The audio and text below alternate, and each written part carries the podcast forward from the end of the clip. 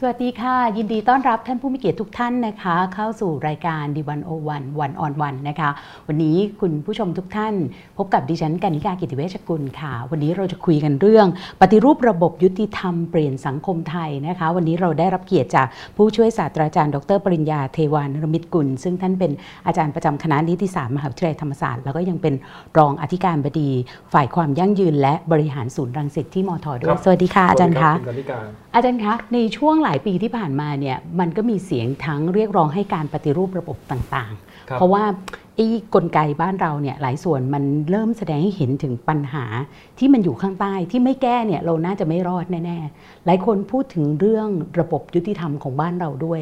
แต่ว่าเสียงที่มันดังมากหน่อย ก็อาจจะมาเป็นพวกคดีการเมือง ปัญหาที่มันเกี่ยวเนื่องจากการเมือง แต่จริง ๆ แล้วเนี่ยระบบยุติธรรมเนี่ยมันมีปัญหาอะไร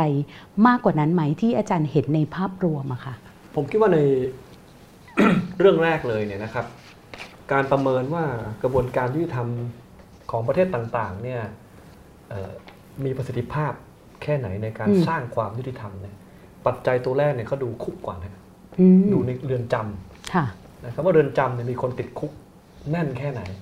อือหือ แล้วก็เป็นคนจนมากแค่ไหน ค่ะ ดูสองดูเรื่องนี้ก่อนเลยฮะในเรือนจำก่อนเรื่องอื่นเดี๋ยวตามมา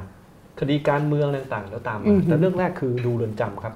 ทีนี้ผมขออนุญาต อือหื คุ อ ณกนิกานะครับ ค่ะ ท่านผู้ชมนะฮะมีข้อมูลให้ดูเป็นตัวเลข ค่ะ หน่อยนะฮะ อือหือ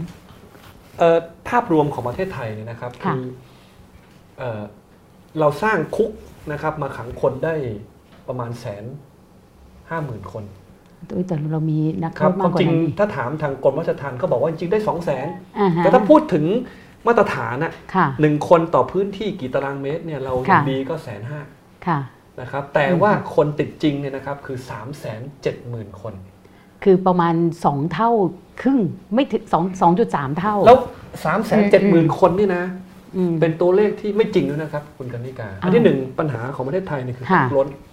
อือหือ ที่บอกว่า 3 7 0 0 0 0 คนไม่จริงเพราะอะไรครับ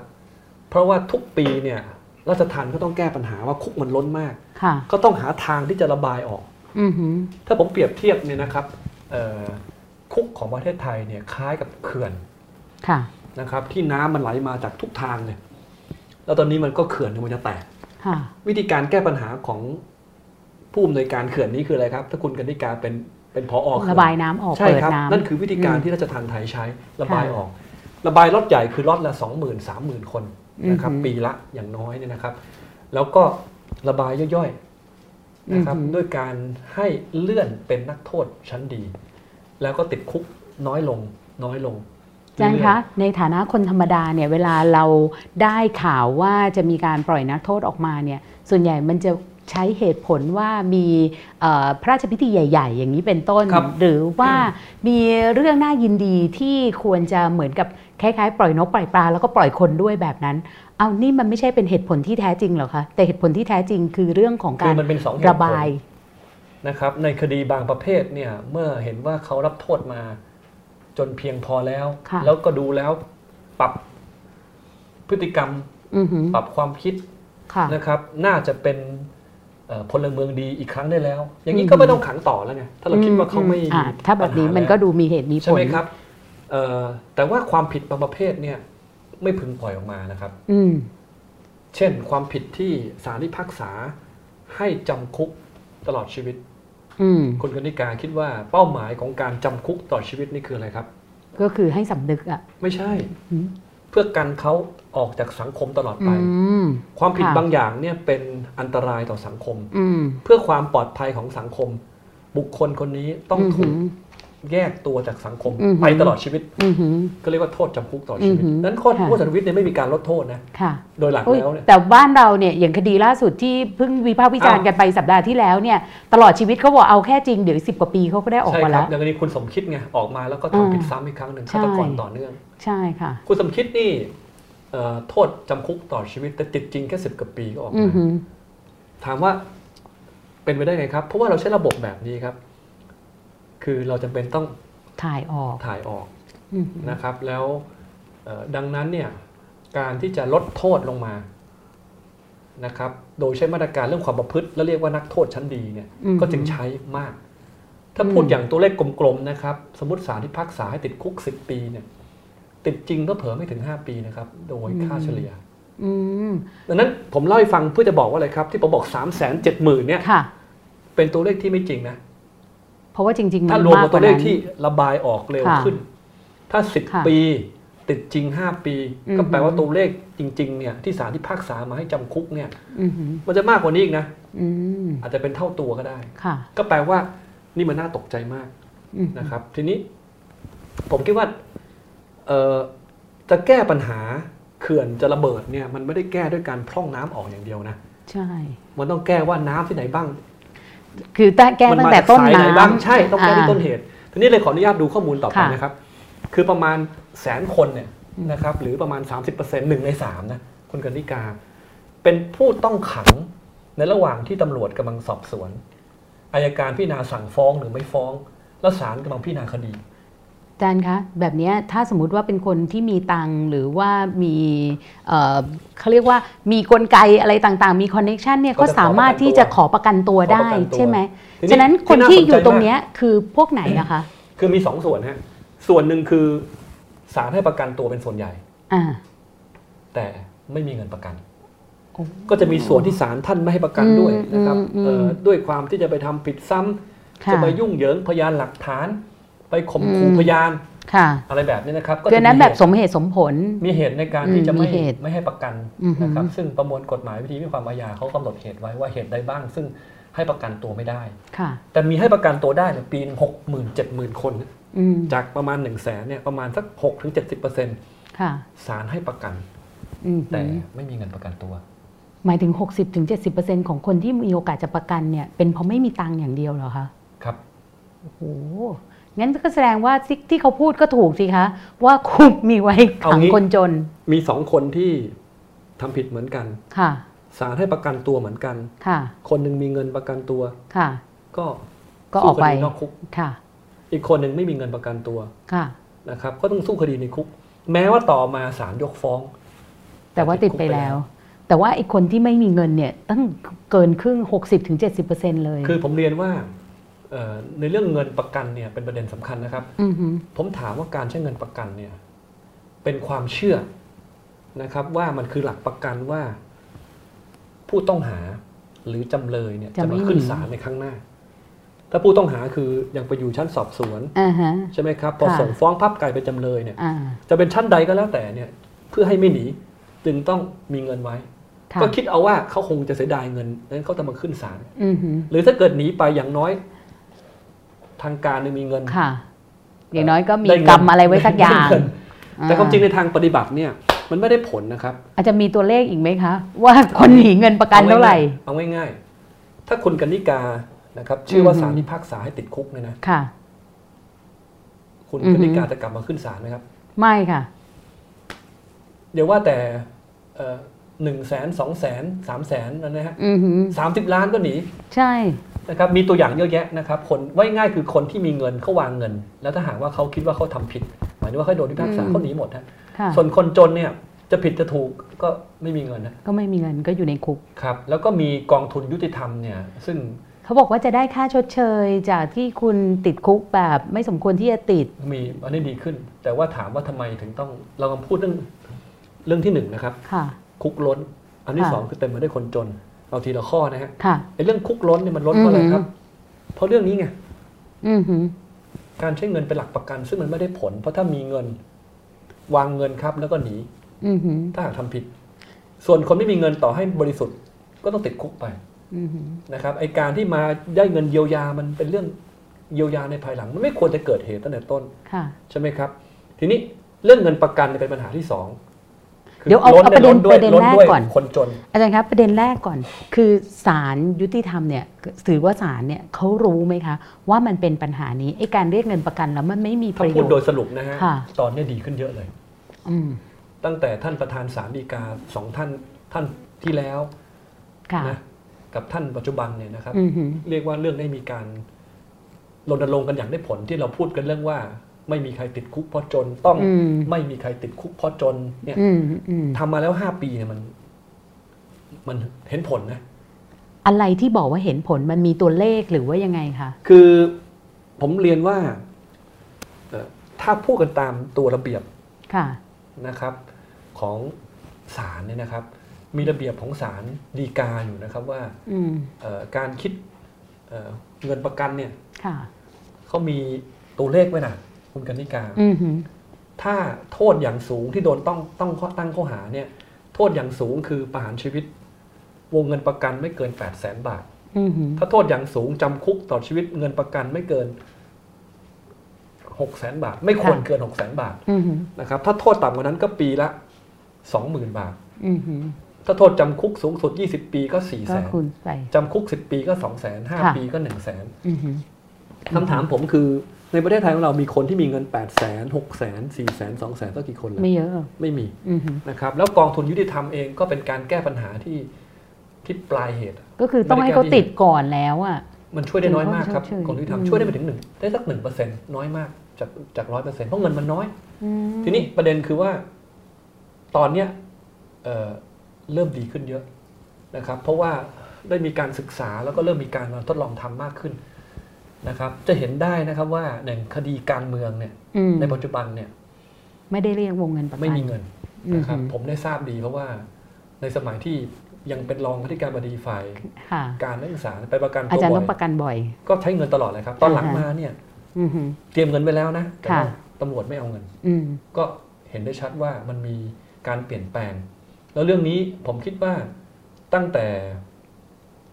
ท่านสลายเกต คือท่านประธานศาลฎีกาท่านที่แล้วกับปัจจุบันท่านเมธินี ค่ะ เห็นเห็นความเปลี่ยนแปลงว่า อืม ศาลเริ่มเห็นแล้วว่าเงินประกันเนี่ยมันทำให้คนจนติดคุกอันเรื่องเนี้เป็นเรื่องแรกที่ถือว่าเริ่มดีขึ้น แต่ต้องติดตามและประเมินผลกันต่อ ใช่ ไป เพราะว่าเวลาอาจารย์พูดถึงคดีการเมืองเนี่ย มันไม่แน่ใจในฐานะคนที่ติดตามข่าวอยู่ตลอดเวลาเนี่ย เป็นเพราะว่าคดีการเมืองมันเป็นคดีที่แบบโอ้โหสายตา ครับ ทุกคนมันจับจ้องไงแต่ว่าคดีที่อยู่ในต่างจังหวัดคดีคนเล็กคนน้อย นั่นอีก เรา องหนึ่ง ไม่รู้ อีกเอ ซึ่ง ห มันต้องมีการ แต่ ติดอย่าง ตาม น้อยในยคดีการ อืม มันดีขึ้น อืม อ่ะมาดูเรื่องต่อไปนะครับ ค่ะ เรื่องเงินประกัน ก็คือ ที่เรื่องต่อไปเนี่ยนะครับเอ่อ ก็คือคุกมีแต่คนจน อ่า อืม ประเด็นต่อไปนะครับ ค่ะ เอ่อถามว่าคนที่ไปติดคุกอยู่เนี่ยเป็น อืม สถานะอะไรบ้าง ผมหมายถึ อื ง ม ว่าเป็นผู้ต้องหาจำเลยหรือนักโทษเด็ดขาด อืม ไปดูพรบราชทัณฑ์นะครับ ค่ะ เอ่อเขากำหนดไว้ว่าในเรือนจำเนี่ยประกอบด้วยคนถูกขังเนี่ยสามประเภท อือหือ นะครับ คือมีเอ่อนักโทษเด็ดขาด ค่ะ นักโทษเด็ดขาดคือสารที่พักษาถึงที่สุดให้จำคุก ค่ะ นะครับ คือจบและสารที่พักษาถึงที่สุดแล้ว อืม นะจำคุกนะครับ อาจจะเป็นสารชั้นต้นที่พักษาแล้วไม่อุทธรณ์ อือหือ สารอุทธรณ์พิพากษาแล้วไม่ดีกา ค่ะ หรือสารฎีกา เป็นศาลฎีกา พิพากษาแล้ว ค่ะ นะครับ จะเป็นยังไงแล้วแต่คือถึงที่สุดแล้วให้จำคุก อันนี้คือเรียกว่านัก อืม โทษเด็ดขาดสองคือผู้ต้องขังและสามคือคนฝากนะครับ ผู้ต้องขังคืออะไรครับ ไม่ต้องโทษเด็ดขาดทำไมต้องขังล่ะ อืม เพราะมันมีกฎหมายของเรา ที่แปลกมากนะครับ อืม เรื่องนี้จะเป็นข้อต่อไป คุณกนิกาทราบไหมครับ ถ้าคุณกนิกาทำผิดกฎหมายที่มีโทษปรับ หรือทั้งจำทั้งปรับ และสารพิพากษาเพียงแค่โทษปรับเนี่ย อืม แล้วคุณกนิกาไม่มีเงินจ่ายค่าปรับ ทราบไหมครับว่าประมวลกฎหมายอาญาของเราทำยังไง ก็ให้ไปเปลี่ยนเป็นขังคำนวณ ใช่ครับ โดยตัวเงิน ใช่ ซึ่งจครับ ริงๆ มันไม่ถูกนี่คะอาจารย์ ไม่ถูกสิครับ แล้วทำไมเขาถึงยังให้ทำกันอยู่ อัอะนเนี้ย คะ แล้วไปขังที่ไหนครับ ก็คือเป็นผู้ต้องขังไงยู่ใน ก็คือ เรืนจำ ไปขังอยู่ในเรือนจำ ใช่ค จ รับ ริง ๆ ทั้งทั้งๆที่เป็นแค่โทษปรับเท่านั้น ถูกต้องครับ ด้วย เดี๋ยวจะพูด อืม ข้อนี้ต่อไปนะครับ อันที่ อืม สามคือคนฝาก คนฝากเนี่ยแปลว่าอะไรอะคะ เอ้าก็เคยได้ยินไหมครับ ฝากขังฝากขังอะ ก็คือว่ายังไม่ได้ยังไม่ได้ ตำรวจ นำไป เนี่ย สู่กระบวนการ ตำรวจ อะไร เนี่ย เลย จับตัวมา ค่ะ หรือเขามามอบตัวเองนะครับ ค่ะ แล้วก็ตั้งข้อหา อืม ตำรวจก็เอาไปฝากขังไง อ่า เอาไปฝากขังเนี่ยเรียกเขาเรียกคนฝากในกฎหมาย เราไปขังไปฝากไว้ไหนครับ ก็ในเรือนจำเหมือน ถู กั ก น ต้องครับอ้าวแล้วคุกมันจะไม่ล้นได้ไงครับ ทั้งคนไม่มีเงินจ่ายค่าปรับก็เอาไปขังในคุกนะครับ คนไม่มีเงินประกันตัวก็ขังไว้ในคุก อืมอืม นะครับ คน ค่ะ ที่เป็นคนฝาก คือเป็นเพียงแค่ผู้ต้องหาที่ตำรวจตั้งข้อหานะครับอายการก็พิจารณาสั่งฟ้องหรือไม่ฟ้อง ยังไม่ ยัง ใช่ ไม่ จำ ยังไม่ได้ นะครับ อายการยังไม่ได้สั่ง หเลรือเป็ ย น ด้ว จำเลย ซ้ำ เนี่ย บงส่ว กำลังพิจารณาคดีอยู่เนี่ย ค่ะ นะครับ ค่ะ ก็เอาไปฝากไว้ในคุกหมดเลย แล้วมันจะไม่ล้นได้ไงล่ะครับ ซึ่งแบบนี้มันจะเหมือนกับข้อแรกไหมคะ ว่าพอคุณรวยหน่อย คุณก็สามารถใช้เงินจ่ายวางประกันได้อีก ครับ ทีนี้ หลักมันคือแล้วเราจะแก้ไง นี่คือปัญหา อืม นะครับผมเรียนว่าเอ่อถ้าพูดกันในแง่เนี้ยนะครับตัวเลขเนี่ยเอ่อถ้าเป็นกรณีของคนไม่มีเงินจ่ายค่าปรับเนี่ยเนื่องจากว่าเอ่อปัจจุบันอัตราเนี่ยคิดวันละ 500 บาท ค่ะ เช่นถ้าถูกปรับ 5,000 บาท อ่าก็ ติ สิ ด บ คุก วัน สิบวัน ค่ะ นะครับหนึ่งหมื่นบาทห้าหมื่นบาทก็ติดคุกร้อยวัน ร้อยวัน อย่างนี้นะครับ ทีนี้เอ่อกฎหมายใหม่ๆเนี่ยโทษปรับมันจะแรงขึ้น ใช่ เป็นหมื่นเป็นแสน ใช่ค่ะ นะซึ่งเสร็จคนจนเสร็จหมดฮะไม่มีเงินจ่ายนะครับ ฉันนึก ทีนี้ ถึงนึกถึงแบบพวกเอ่อผิดเรื่องทรัพย์สินทางปัญญา ถ้าสมัยก่อนเทปผีซีดีเถื่อนตอนเนี้ยมันขึ้นเป็นแสนแล้วอะ ไม่ใช่เป็นแสนมันมันมันคือ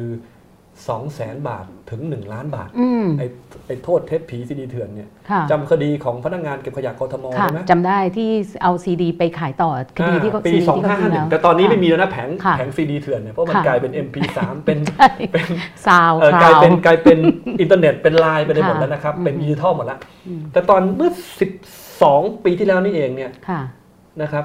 เอ่อนายสุรัตน์พนักงานเก็บขยะเนี่ยเขาตั้งแผงขาย อืม ซีดีเขาเหตุผลเขาเก็บมาจาก ขยะ คนทิ้ง อืม นะฮะเอ่อตำรวจก็ก็เอ่อไปบอกว่าสารภาพไปเถอะนะครับ เกลียดมากเลยประโยคเนี้ย ศาลท่านจะได้เมตตาอะไร เอ เงี้ยนะ อ เอ่อนายสุรัตน์ก็สารภาพนะครับ ค่ะ ศาลก็ลดโทษให้หนึ่งในสามความผิดต่ำสุดเนี่ยมันคือปรับสองแสนบาท สูงสุดคือหนึ่งล้าน ค่ะ นะครับลดหนึ่งในสามก็ลดลงไปเอ่อหนึ่งในสามก็เหลือ อืม หนึ่งแสนสามหมื่นสาม อื พัน ม สี่ร้อยบาท ค่ะ จากสองแสนลดเป็นหนึ่งในสามเหลือสองในสามใช่ไหมครับ ค่ะ นายสุรัตน์ไม่มีเงินฮะ ค่ะ หนึ่งแสนสามหมื่นสามพันสี่ร้อยบาท อืม ผลคืออะไรครับ ติดกับสาม ติด ร้อย คุก วัน หนึ่งปี อืม นะครับอุทธรณ์ดีกาไปก็ยืนครับ เพราะว่านี่สารที่พากษาให้โทษต่ำสุดแล้ว อืม อันนี้ผมเรียนว่าปัญหาเนี่ยมีทั้งสองอย่างนะครับหนึ่ง ค่ะ ตัวกฎหมายเรามีปัญหาแล้ว ค่ะ ประมวลกฎหมายอาญามาตรา 29 นะครับ บัญญัติไว้เป็นหลักเลยครับ ว่าถ้าผู้ต้องโทษค่าปรับ ไม่มี อือฮึ เงินจ่ายค่าปรับนะครับ และไม่ อือฮึ มีทรัพย์สินให้บังคับยึดชำระหนี้อะไรอย่างเงี้ย อื นะฮะ ม ต้องถูกกักขังแทนค่าปรับ จ้ง แปลว่าอะไรครับอ่ะถ้าพูดเรื่องนี้ให้สิ้น ค่ะ ให้ ให้สิ้น ให้ ค สิ้น วาม ความไปเลยเนี่ย อืมหือ เอ่อในกอกับในขอทำผิดเหมือนกัน ค่ะ นะครับศาลที่พากษาโทษปรับ อือหือ ทั้งคู่ เท่ากัน นะครับ อือหือ ในกอมีเงินจ่าย ค่ะ ในกอก็ถือว่าชดใช้โทษแล้วคือจ่าย อืม ค่าปรับ ส่วนในขอไม่มีเงิน อือหือ ก็ติดคุก ค่ะ ตกลงในขอติดคุกเพราะอะไรครับ เพราะไม่มีเงิน เพราะไม่มีเงิน ไม่มีเงินคืออะไรครับ ก็คือจน อืม ตกลงติดคุกเพราะอะไรครับ เพราะจน อือหือ นี่คือปัญหาของเรานะ อืม เราเอาคนติดคุกเนี่ย เนื่องจากว่าตัวเลขเนี่ยผมเรียนว่า มันมีตั้งแต่ 3 วัน 5 วัน 10 วัน ค่ะ นะครับ หรือเป็นปีสูงสุดคือไม่เกิน 2 ปี อืม นั่นการเข้าออกของตัวเลขติดคุกเพราะมีเงินจ่ายค่าปรับมันจึงมันจึงขึ้นลงเร็วมาก อืม แต่ตัวเลขที่ผมมีอยู่ที่ประมาณปีละ 20,000 คนนะครับ ที่เราเอาคนมาขัง โอ้โห เพราะไม่มีเงินจ่ายค่าปรับ ติดคุกเพราะจนโดยแท้เลยครับ ข้อนี้จะเถียงเนี่ยแหละครับ ที่บอกว่าไม่จริงหรอกที่ว่าติดคุกเพราะจนจะเถียงเนี่ยแหละครับ อืม นี่คือตัวอย่างชัด อาจารย์ นะครั คะ บ ถ้าเทียบอัตรานี้กับประเทศอื่น ๆ มันเคยมีงานวิจัยไหมคะ ว่าไอ้การติดคุกเพราะจนเนี่ยที่อื่นเป็นยังไงบ้าง ๆคือ ประเทศอื่น มันมีปัญหาเหมือนกันนะครับ ก็คือเรื่องของ ๆ อืม การใช้เงินเป็นหลักประกัน ค่ะ ก็จะติดคุกเพราะจนเหมือนกันนี่แหละ อืม แต่ผมแทบไม่เคยได้ยินนะครับเอ่อคำถามนี้ก็ดีมากจะไปค้นคว้าต่อนะแต่ผมไม่เคยได้ยินว่าประเทศไหนเขาบัญญัติไว้แบบเนี้ยว่าไม่มีเงินจ่ายค่าปรับแล้วเอามาขังเนี่ย อืม ในทางปฏิบัติ ถ้าไม่มีเงินจ่ายค่าปรับ ก็บริการสังคมครับ แล้วก็ค่อยๆ ผ่อนอย่างนั้นใช่ไหม บริการ หรือ สั เปล่าง คมแทนไปเล อ๋อย บริการสังคม ทีนี้ทีนี้ผมเรียนว่าเอ่อในเรื่องเนี้ยคือพอดีมันพันกับเรื่องทางแก้ปัญหาเดี๋ยวเรามาดูกันต่อดีไหม ค่ะ ฮะ ค่ะ ผมดูที่ ไค่ะ สาเหตุก่อนทีนี้ อือหือ จะพูดถึงทางแก้เนี่ยเอ่อผมอยากให้ดูหลักของรัฐธรรมนูญนะครับ อือฮึ ขออนุญาตดูสไลด์อีกทีหนึ่ง ค่ะ รัฐธรรมนูญมาตรา 29เอ่อ อือหือ เอ่อวรรคหนึ่งนะครับ ฉบับปัจจุบันเนี่ยเอ่อโทษทีวรรคสองกดต่อฮะ อือหือ ถอยหลังไปอันหนึ่งถอยหลังไปอันหนึ่งฮะเอ่อวรรคหนึ่งนี่มันมีอีกอันหนึ่งอ่ะอ่ะกดอีกทีฮะกดอีกทีหนึ่งนั่นแหละครับ ค่ะ วรรคสองนะครับ ในคดีอาญาให้สันนิษฐานไว้ก่อนว่าผู้ต้องหาหรือจำเลย ไม่มีความผิด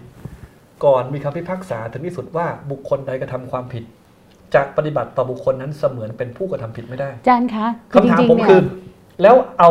ไปขังได้ไงครัเอบอ รวมกับนักโทษ คือไม่ต้องไม่ต้องเป็นเด็กนิติศาสตร์แล้วค่ะ ตอนเรียนมัธยมต้นหรือมัธยมปลายเนี่ย ครับ เขาก็ให้ท่องแบบนี้เหมือนกันทำไมถึงเกิดเรื่องแบบนี้ขึ้นล่ะคะ นี่คือคำถามถึงนักกฎหมายทุกคนนะ เออเอ๊ะแล้วอาจารย์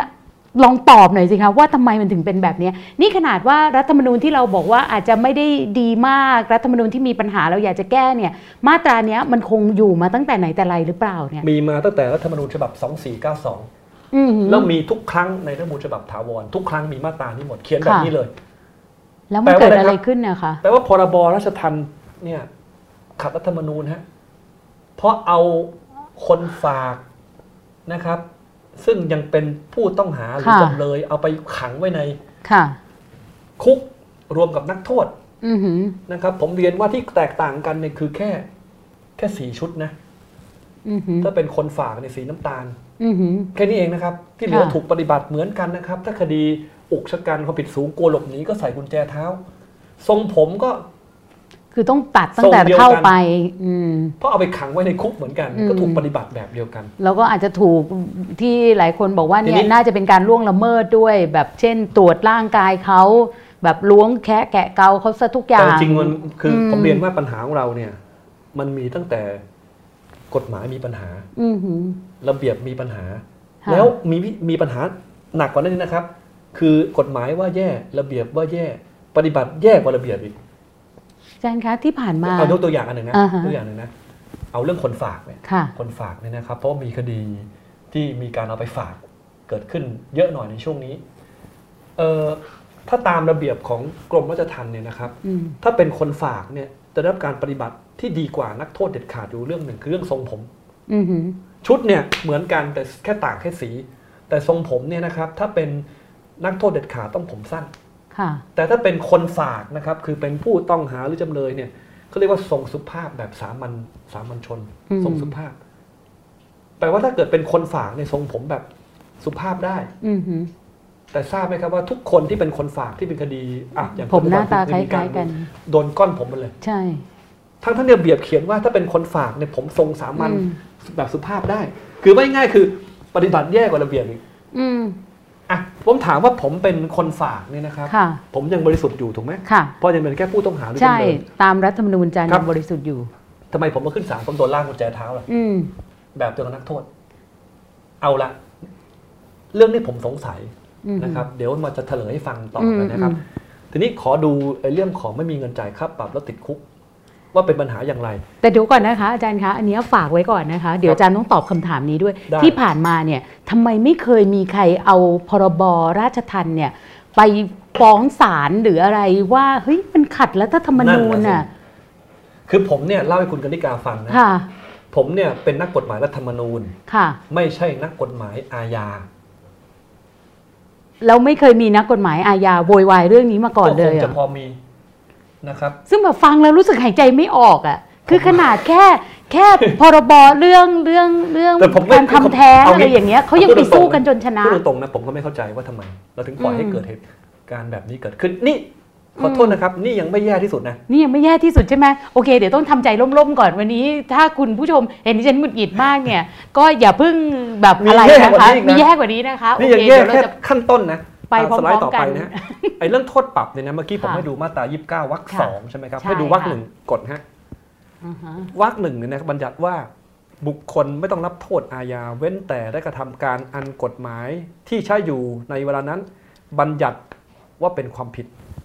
อ่าฮะ และกำหนดโทษไว้ในขณะนั้น เนี่ยหลักเขาเรียกว่าเอ่อโทษอาญาห้ามย้อนหลัง ค่ะ นะครับขณะที่ผมทำผิด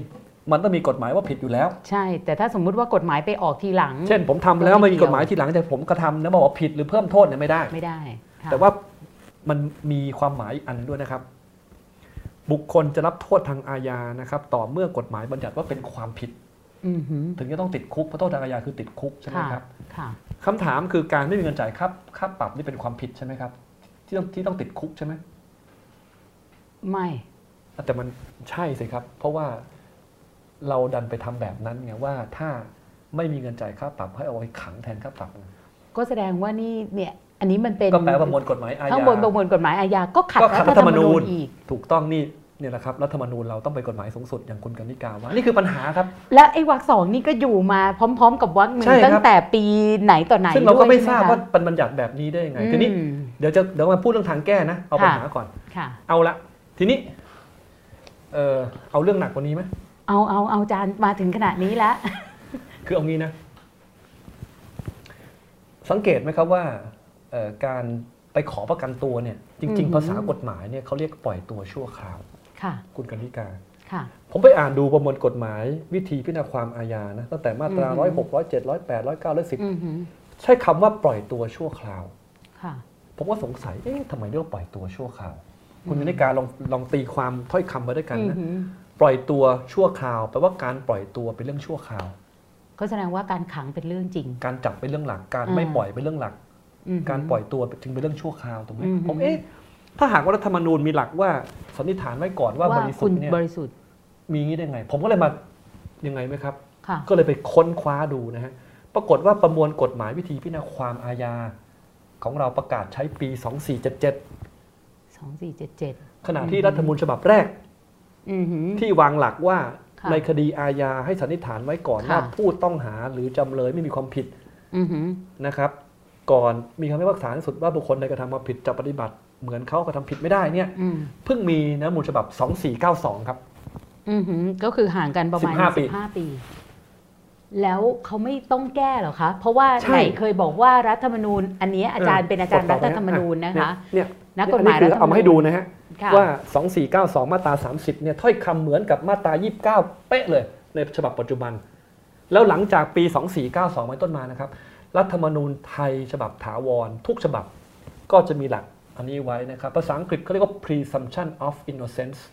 อือหือ คือการสันนิษฐานไว้ สัน ก่ นิ อ ษฐานไว้นว่าบ ก่อน ริ ว่า สุทธิ์ เขาบริสุทธิ์ คือ ม ไม่ง่ายคือมันเป็นหลักการแบ่งแยกอำนาจอยู่แล้ว ค่ะ นิติบัญญัติก็ออกกฎหมายมา ค่ะ ฝ่ายบริหารก็บังคับใช้กฎหมาย ค่ะ นะครับ แต่การตีความ อือหือ ตัดสินว่าใครทำผิดกฎหมายหรือไม่ต้องเป็นอำนาจศาลเท่านั้น อืม ดังนั้นฝ่ายบริหารจับกลุ่มมาเนี่ยยังไม่ผิด ค่ะ เพราะคนตัดสินว่าใครผิดมีแต่ศาลเท่านั้น อืม ดังนั้นหลักก็คือจับมาต้องสันนิษฐานไว้ก่อนว่าบริสุทธิ์จนกว่าศาลจะพิพากษา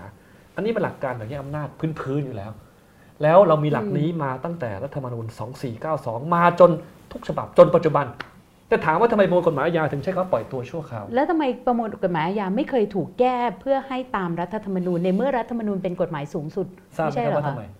ไม่ทราบ ไอตอนปี 2492 เขาก็ตั้งใจครับ ว่าเมื่อออกหลักนี้มาแล้ว คือวาง ค่ะ หลักสันนิษฐานไว้ก่อนว่าบริสุทธิ์มาแล้วรัฐธรรมนูญแล้ว ค่ะ ก็จะไปแก้ประมวลกฎหมายพิธีพิจารณาความอาญา ฮะค่ะ แต่เกิดอะไรขึ้นรู้ไหมครับ อย่าบอกนะคะว่าเกิดรัฐประหาร ใช่ครับ จริงๆเหรอ ใช่ค คื รั อบ้านนี้เมืองเนี้ยเวลาอะไรที่มันจะไปเนี่ยให้สันนิษฐานไว้ก่อนว่าถ้ามันถอยหลังแปลว่ามีรัฐประหารในช่วงนั้นแน่น คื อน อปี 2492 ครับ เกิดการปฏิวัติครับจำนวนปอปฏิวัติ อือหือ รัฐธรรมนูญ 2492 ซึ่งวางหลักสันนิษฐานไว้ก่อนว่าบริสุทธิ์ก็จึงพังพินาศไป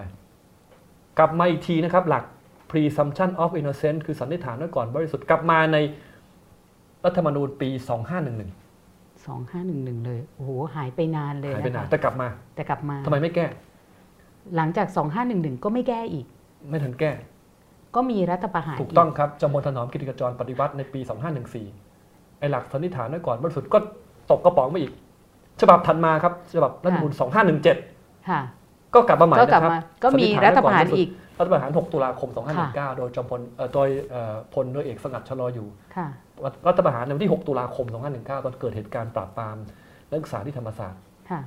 แต่อาจารย์คะ แล้วไงรู้ไหมครับ อือหือ ก็กลับมาทุกครั้งครับ แล้วตอนหลังก็ลืมไปละ ว่าตอนที่เขาเอาหลักสันนิษฐานไว้ก่อน ว่าบริสุทธิ์ลงไปนะธรรมนูญเนี่ย คือมัน เขาตั้งใจว่าต้องมาแก้ หนักหนา ประมวล เกินไป กฎหมายวิธีพิจารณาความอาญา นักกฎหมายเขาไม่มีเรียนประวัติศาสตร์กันเหรอคะ นั่นน่ะสิ ประวัติศาสตร์กฎหมายประวัติศาสตร์ นั่ รั นน่ะสิ ฐธรรมนูญ อันนี้เป็นการ อจย์ต้องไปจัดการนะคะ อันนี้เป็นสิ่งที่พูดไปเดี๋ยวจะมันผมก็ไม่อยากจะจะจะวิจารณ์แต่ผมว่าอันเนี้ยผมเจอด้วยตัวเองว่า อืม นักกฎหมายรัฐธรรมนูญไปค้นแล้วเอ๊ะเอ๊ะทำไมเป็นแบบนี้ ค่ะ แล้วสิ่งที่ร้ายที่สุดเอาร้ายที่สุดหรือยัง อืมอืม อันนี้ยังร้าย เอา ปานกลางนะ อ่ะโอเคค่ะ ร้ายที่สุดเลยนะ เอาเลยค่ะ เตรียมใจไว้ละ เตรียมใจไว้ละค่ะ รู้ไหม แต่ ครั ถ้า บ ปรี๊ดเนี่ยอาจารย์อย่าตกใจนะคะ รู้ไหมครับว่า ประเทศไทยเนี่ย เราใช้หลักสันนิษฐานไว้ก่อนว่าผิดครับ รัฐธรรมนูญเป็นแค่ถ้อยคำสวยหรูครับ ประมวลกฎหมายพิธีพิความอาญาผมพิสูจน์ให้ดูแล้วใช่ไหมครับ ค่ะ ก็เรียกปล่อย ใช่ค่ะ ตัวชั่วคราว ก็คือว่าสันนิษฐานไว้ก่อนว่าผิดก็ คือสันนิษฐานไว้ presumption ก่อนว่า of ผิดคืออะไร guilt ครับ ถ้าตำรวจตำรวจคิดว่าคุณคือผู้ต้องหาหรือจับได้ว่าคุณทำผิด แล้วคุณทำผิดแล้วถูกจับได้ ปฏิบัติคุณเหมือนนักโทษไปเลย ใช่ครับ จับเลยครับ ค่ะ แล้วเอาไปขังระหว่างสอบสวนเขาเรียกเอาไปฝากขังไว้ไง อืม แล้วก็ฝากขังไว้ได้เรื่อยๆอย่างนี้นะฮะ อืม พอถึงชั้นอัยการก็ขัง ขัง ต่อ ไปเรื่อยๆ มาขอประกันตัวไม่ได้ก็ถูกขังไปเรื่อย อืม ๆว่าง่ายๆคือ พอถึงตอนที่จะขอประกันตัวก็เลยก็ปล่อยตัวชั่วคราว อืม กระบวนการเราเนี่ยนะครับ มันเป็นกระบวนการที่ตรงข้ามกับรัฐธรรมนูญ อืม ของเราคือตำรวจจับมาเนี่ยถือว่าผิด ผมจะหลุดรอดจากการเป็นเอ่อผู้กระทำผิดได้ไงครับ เป็นหน้าที่ผมด้วยซ้ำไปใช่ไหมที่ผมต้องพิสูจน์ว่าผมบริสุทธิ์ อืม มันกลายเป็นแบบนั้นไปใช่ไหมซึ่งมันกลับหลัก ทีนี้สิ่งที่ร้ายที่สุดที่ผมจะบอกเนี่ยคือว่า ค่ะ มันอยู่ในระเบียบของสำนักงานตำรวจแห่งชาติครับ เป็นแค่ระเบียบเองเหรอคะ ใช่ครัระบเบียบนั้นคืออะไร อ่ะดูเลย คะ ก็ได้กดนะฮะอ่านี่นะครับ ระเบียบสำนักงานตำรวจแห่งชาติ ว่าด้วยประมวลระเบียบการตำรวจไม่เกี่ยวกับคดีลักษณะที่ 32 การพิมพ์ลายนิ้วมือนะครับ บัญญัติว่าให้นำรายชื่อและประวัติของผู้ต้องหาทุกคนบันทึกลงในทะเบียนประวัติอาชญากร แล้ว แปลแปลแปลว่าอะไรครับ แปลว่าก็คือตั้งแต่เริ่มต้นที่ถูกจับกลุ่ม เป็นอาชญากรเลย ทั้งทั้งๆที่ศาลยังไม่ได้มีคำพิพากษา ยังไม่ส่งฟ้องเนี่ย แล้ว เป็นตั้งแต่ผู้ต้องหาเลย เป็น เดี๋ยว อาช นะ ญาก คะ รเลย คือเนี่ยเนี่ยพอรู้บ้างว่าไอ้ทะเบียนประวัติอาชญากรเนี่ยสมมุติว่าจะไปแต่งงานกับต่างคนต่างชาติเนี่ยเขาบอกว่าต้องไปเอาทะเบียนประวัติอาชญากรมาด้วย ถึงจะไปแต่งงานได้อะไรแบบเนี้ยคือถ้าหมายความว่า เคยถูก แค่ พิมพ์ลายนิ้วมือไหมฮะ ถ้าเคยแบบถูกพิมพ์ลายนิ้วมื เป็นอาชญากรต อ ลอดไป ทั้งทั้งที่ไม่ได้มีคำพิพากษายังไม่ได้ถูกสั่งฟ้องเลย ก็จะ รวม ถูก ถึง ลง การ ประวั ส ติ มัคร นี้ งานด้วย คุณกนิกาไปสมัครงานอะไรเนี่ยเขาจะมีช่องให้ติ๊กใช่ อ่า ไหม อ่าใช่ ว่าไม่เคยทำผิด แต่ว่า ยิ นั้น ยอม เขาไม่ได้ขอไงเขาไม่ได้ มันมัน ขอทะ เข้าใจ เบียน งี้ ประวัติไง เราจะต้องยินยอมนะ ค่ะ เช่นไปสมัครงานต้องติ๊กว่ายินยอมให้ตรวจประวัติอาชญากร โอ้ แล้วบริษัท เขาไปตรวจ ก็จะเอาเอาความยินยอมเราเนี่ยไปขอตรวจกับสำนักงานแห่งชาติ แล้ว อืม ต่อให้ตำรวจไม่ส่งฟ้อง ค่ะ อายการสั่งไม่ฟ้อง สั่งไม่ฟ้อง หรือศาลยกฟ้อง อืม นะครับ ยังไง หรือ อะะ เพียงแค่โทษโทษปรับ อือหือ หรือรอลงอาญา ค่ะ เป็นอาชญากรหมดครับ แล้วเมื่อไหร่ถึงจะหลุดออกจากทะเบียนประวัติอาชญากรนะคะ ตายครับ อาจารย์คะ อันนี้เป็นเรื่องล้อเล่นหรือเปล่า เรื่องจริงครับอยู่ในระเบียบเลย เอางี้เอาผมผมผมพูดอย่างนี้ดีกว่านะครับ อืม เอาตามระเบียบของตำรวจก็เลยสำนักงานตำรวจแห่งชาติ ค่ะ เนี่ยนะครับเอ่อวิธีการที่จะไม่ให้ถูกคนมาเปิดดูทะเบียนเราได้ว่าเป็นอาชญากรเนี่ยนะครับ คือถ้าอายการสั่งไม่ฟ้อง อือหือ หรือศาลยกฟ้อง ค่ะ นะครับ ผมต้องไปขอเอกสารจากศาลที่ยกฟ้องผมนะครับ หรือเป็น อืม เพียงโทษปรับ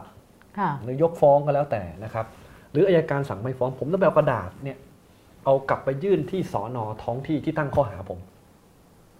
แล้วสอนอท้องที่ก็จะส่งเรื่องไปให้กองทะเบียนประวัติอากร เพื่อขอคัดแยก คัดแยกคืออะไรครับ จะแยก แยกกอง แยกออกมาเป็นอีกบัญชี อีกแฟ้มหนึ่ง อีกแฟ้มหนึ่งเป็นแฟ้มที่ทะเบียนที่ขอดูไม่ได้ แต่ยังอยู่ในทะเบียนประวัติอาชญากรก็เรียกคัดแยกแต่ไม่ทำลาย อืม วิธีการที่เขาจะทำลายเนี่ยนะครับ มีทางเดียว ก็คือเมื่อเราตายถึงจะ ครับ เอาออก อาจารย์คะนี่โกรธมากนะ ไว้ง่ายคือ ถ้าหากถูกพิมพ์ลายนิ้วมือเมื่อไหร่เนี่ย ใช่ เราจะเป็นอาชญากรไปจนกว่าเราจะตายครับ เอ้ยทำไมเราถึงยอมปล่อยให้เรื่อง พูดอี แบ กอบ ย่าง นี้ คือ เกิดขึ้นได้ นั่นน่ะสิผมก็แปลกใจทีนี้เออแต่ตอนนี้ เออพอ ตอน พูด นี้เขารู้กันหมดแล้ว เอา ไหม งี้ คะ ก็พูด คน ตรงๆ ที่ นะ มีส่วนเกี่ยวข้องเนี่ย ผมผมก็รู้สึกว่ามันเรื่องมันแย่มากเลยรู้ไหมครับว่า อืม ในช่วงสองปีที่ผ่านมาเนี่ยผม ค่ะ ไปร้องผู้ตรวจการแผ่นดิน อ่า ผมไปร่วมกับนักศึกษานะฮะปี ค่ะ สี่ช่วยกันเนี่ยไป อืม ล่าสุดก็ไปคณะกรรมการสิทธิ์มา ไปพบรัฐมนตรีกระทรวงยุติธรรมมาเนี่ย ค่ะ ไปพบทุกที่ที่จะช่วยให้ เรื่องนี้มันเกิดการแก้ปัญหา ทุกคนตกใจ คือ ทำไมอาจารย์ทำหน้าแบบนี้เหมือนกันเลยจะบอกว่า ทุกคนก็รู้สึกว่าอ้าวก็มันเป็นแบบนี้ทุกคนรู้สึกชิน ทุกคนก็เห็นปัญหาแล้ว เห็นปัญหาแล้วใช่ไหม ตำรวจเองเนี่ยนะครับที่อยู่กองทะเบียนปยากรก็ก็ทำท่าว่าจะเห็นด้วยเอาพูดเรื่องทางแก้เลยไหม ค่ะ อ่าอ่าคือ แต่เดี๋ยวเดี๋ยวเดี๋ยวเดี๋ยวก่อน เพราะว่าอันเนี้ย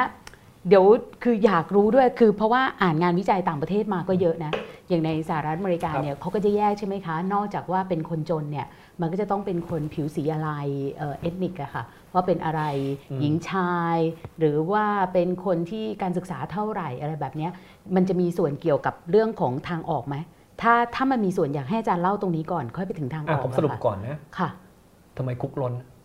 อือหือก็ เพราะเราเป็นอาชญากรตั้งแต่ถูกพิมพ์ลายนิ้วมื ใช่ อ ใช่ค่ะ คือคือผมไม่อยากจะพูดอย่างนี้นะครับ แต่ว่าท่านผู้ฟังให้ท่านทราบนะครับว่า อือหือ เอ่อเมื่อท่านถูกพิมพ์ลายนิ้วมือ ท่านจะเป็นอาชญากรไปจนตาย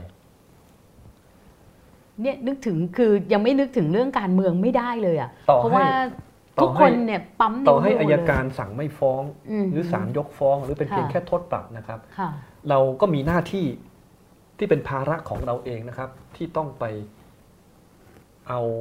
เอกสาร ค่ะ จากอายการหรือศาล อือหือ เอาไปส่งให้สอนอท้องที่ หืค่ะ เพื่อไปขอคัดแยก อือหือ ไม่ใช่ทำลายนะครับ ค่ะ คัดแยกอีกบัญชีหนึ่ง อือหือ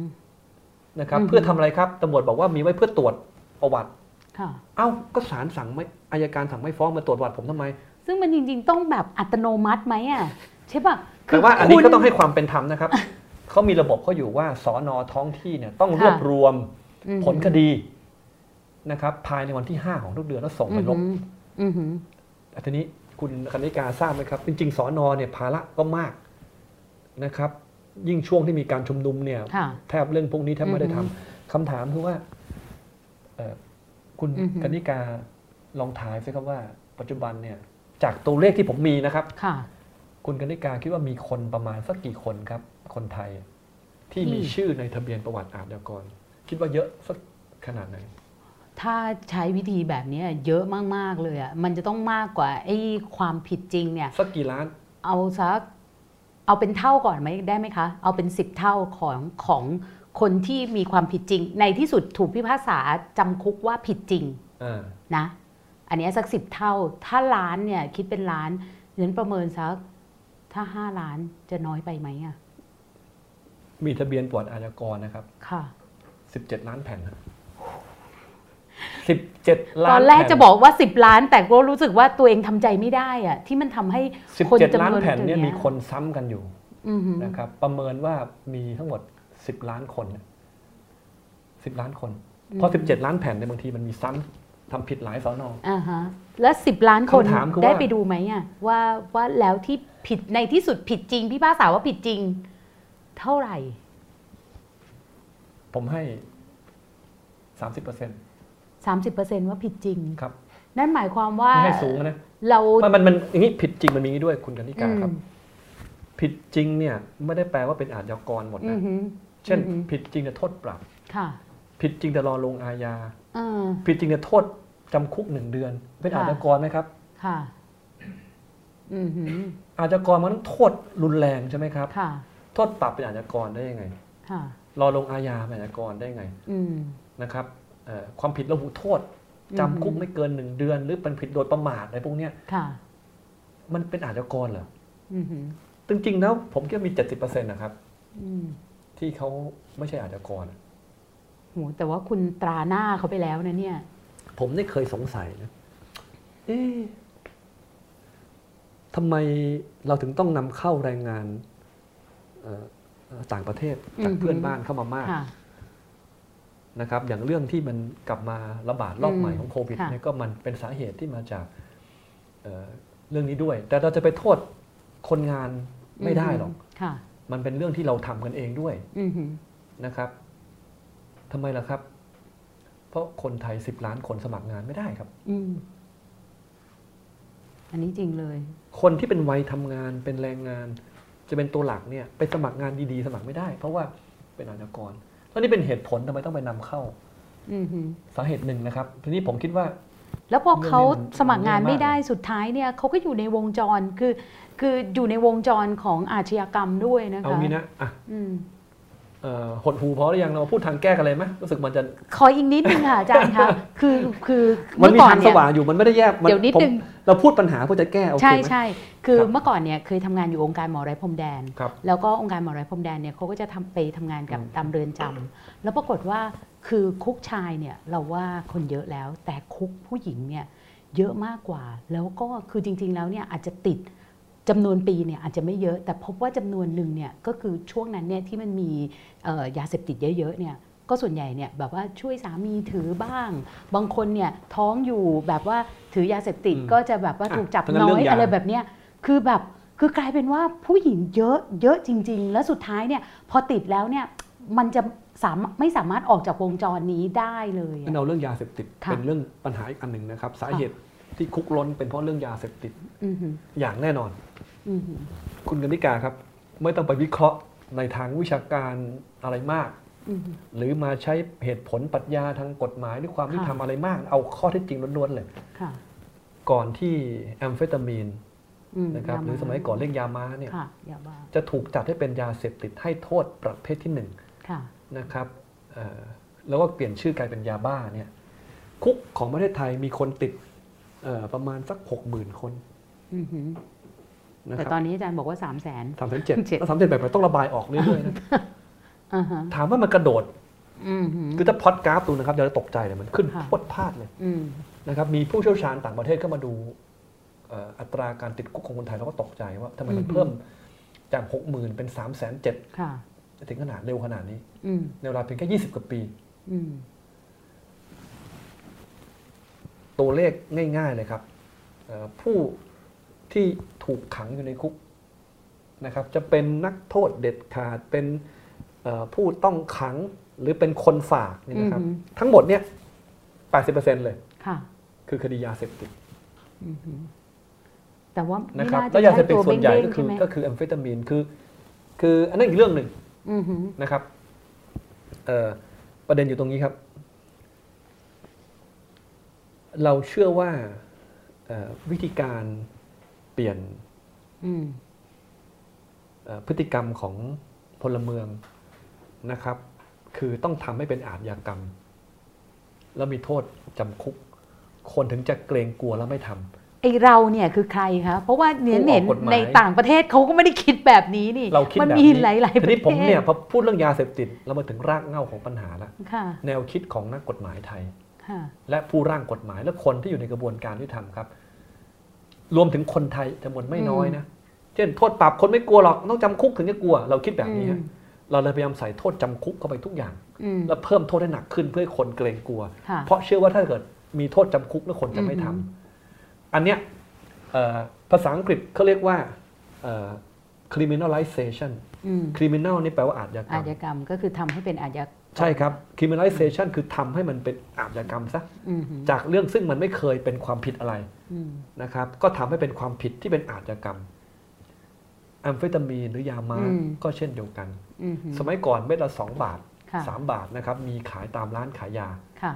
นะครับเราเห็นว่านี่คือปัญหา อืม ทำยังไงให้คนเลิกเสพ อืม ก็ทำให้เป็นอาชญากรรมครับ ด้วยการทำให้กลายเป็นยาเสพติด อืม ให้โทษประเภทที่หนึ่งทีนี้ มันก่อให้เกิดปัญหายังไงเนี่ย มันก็คือกลายเป็นว่าคนที่มีในครอบครองเม็ดเดียวอะไรแบบนี้ใช่ไหมคะ เอา ห ล่ะ รือว่าคนเสพ ประเด็น ติด คือ หมด งี้ เลย ประเด็นมันคืองี้ฮะเอ่อแนวเอาเรื่องทั่วไปก่อนนะ เอาเรื่องภาพใหญ่ก่อนนะ ม นี่คือแนวคิดของเราในการแก้ปัญหา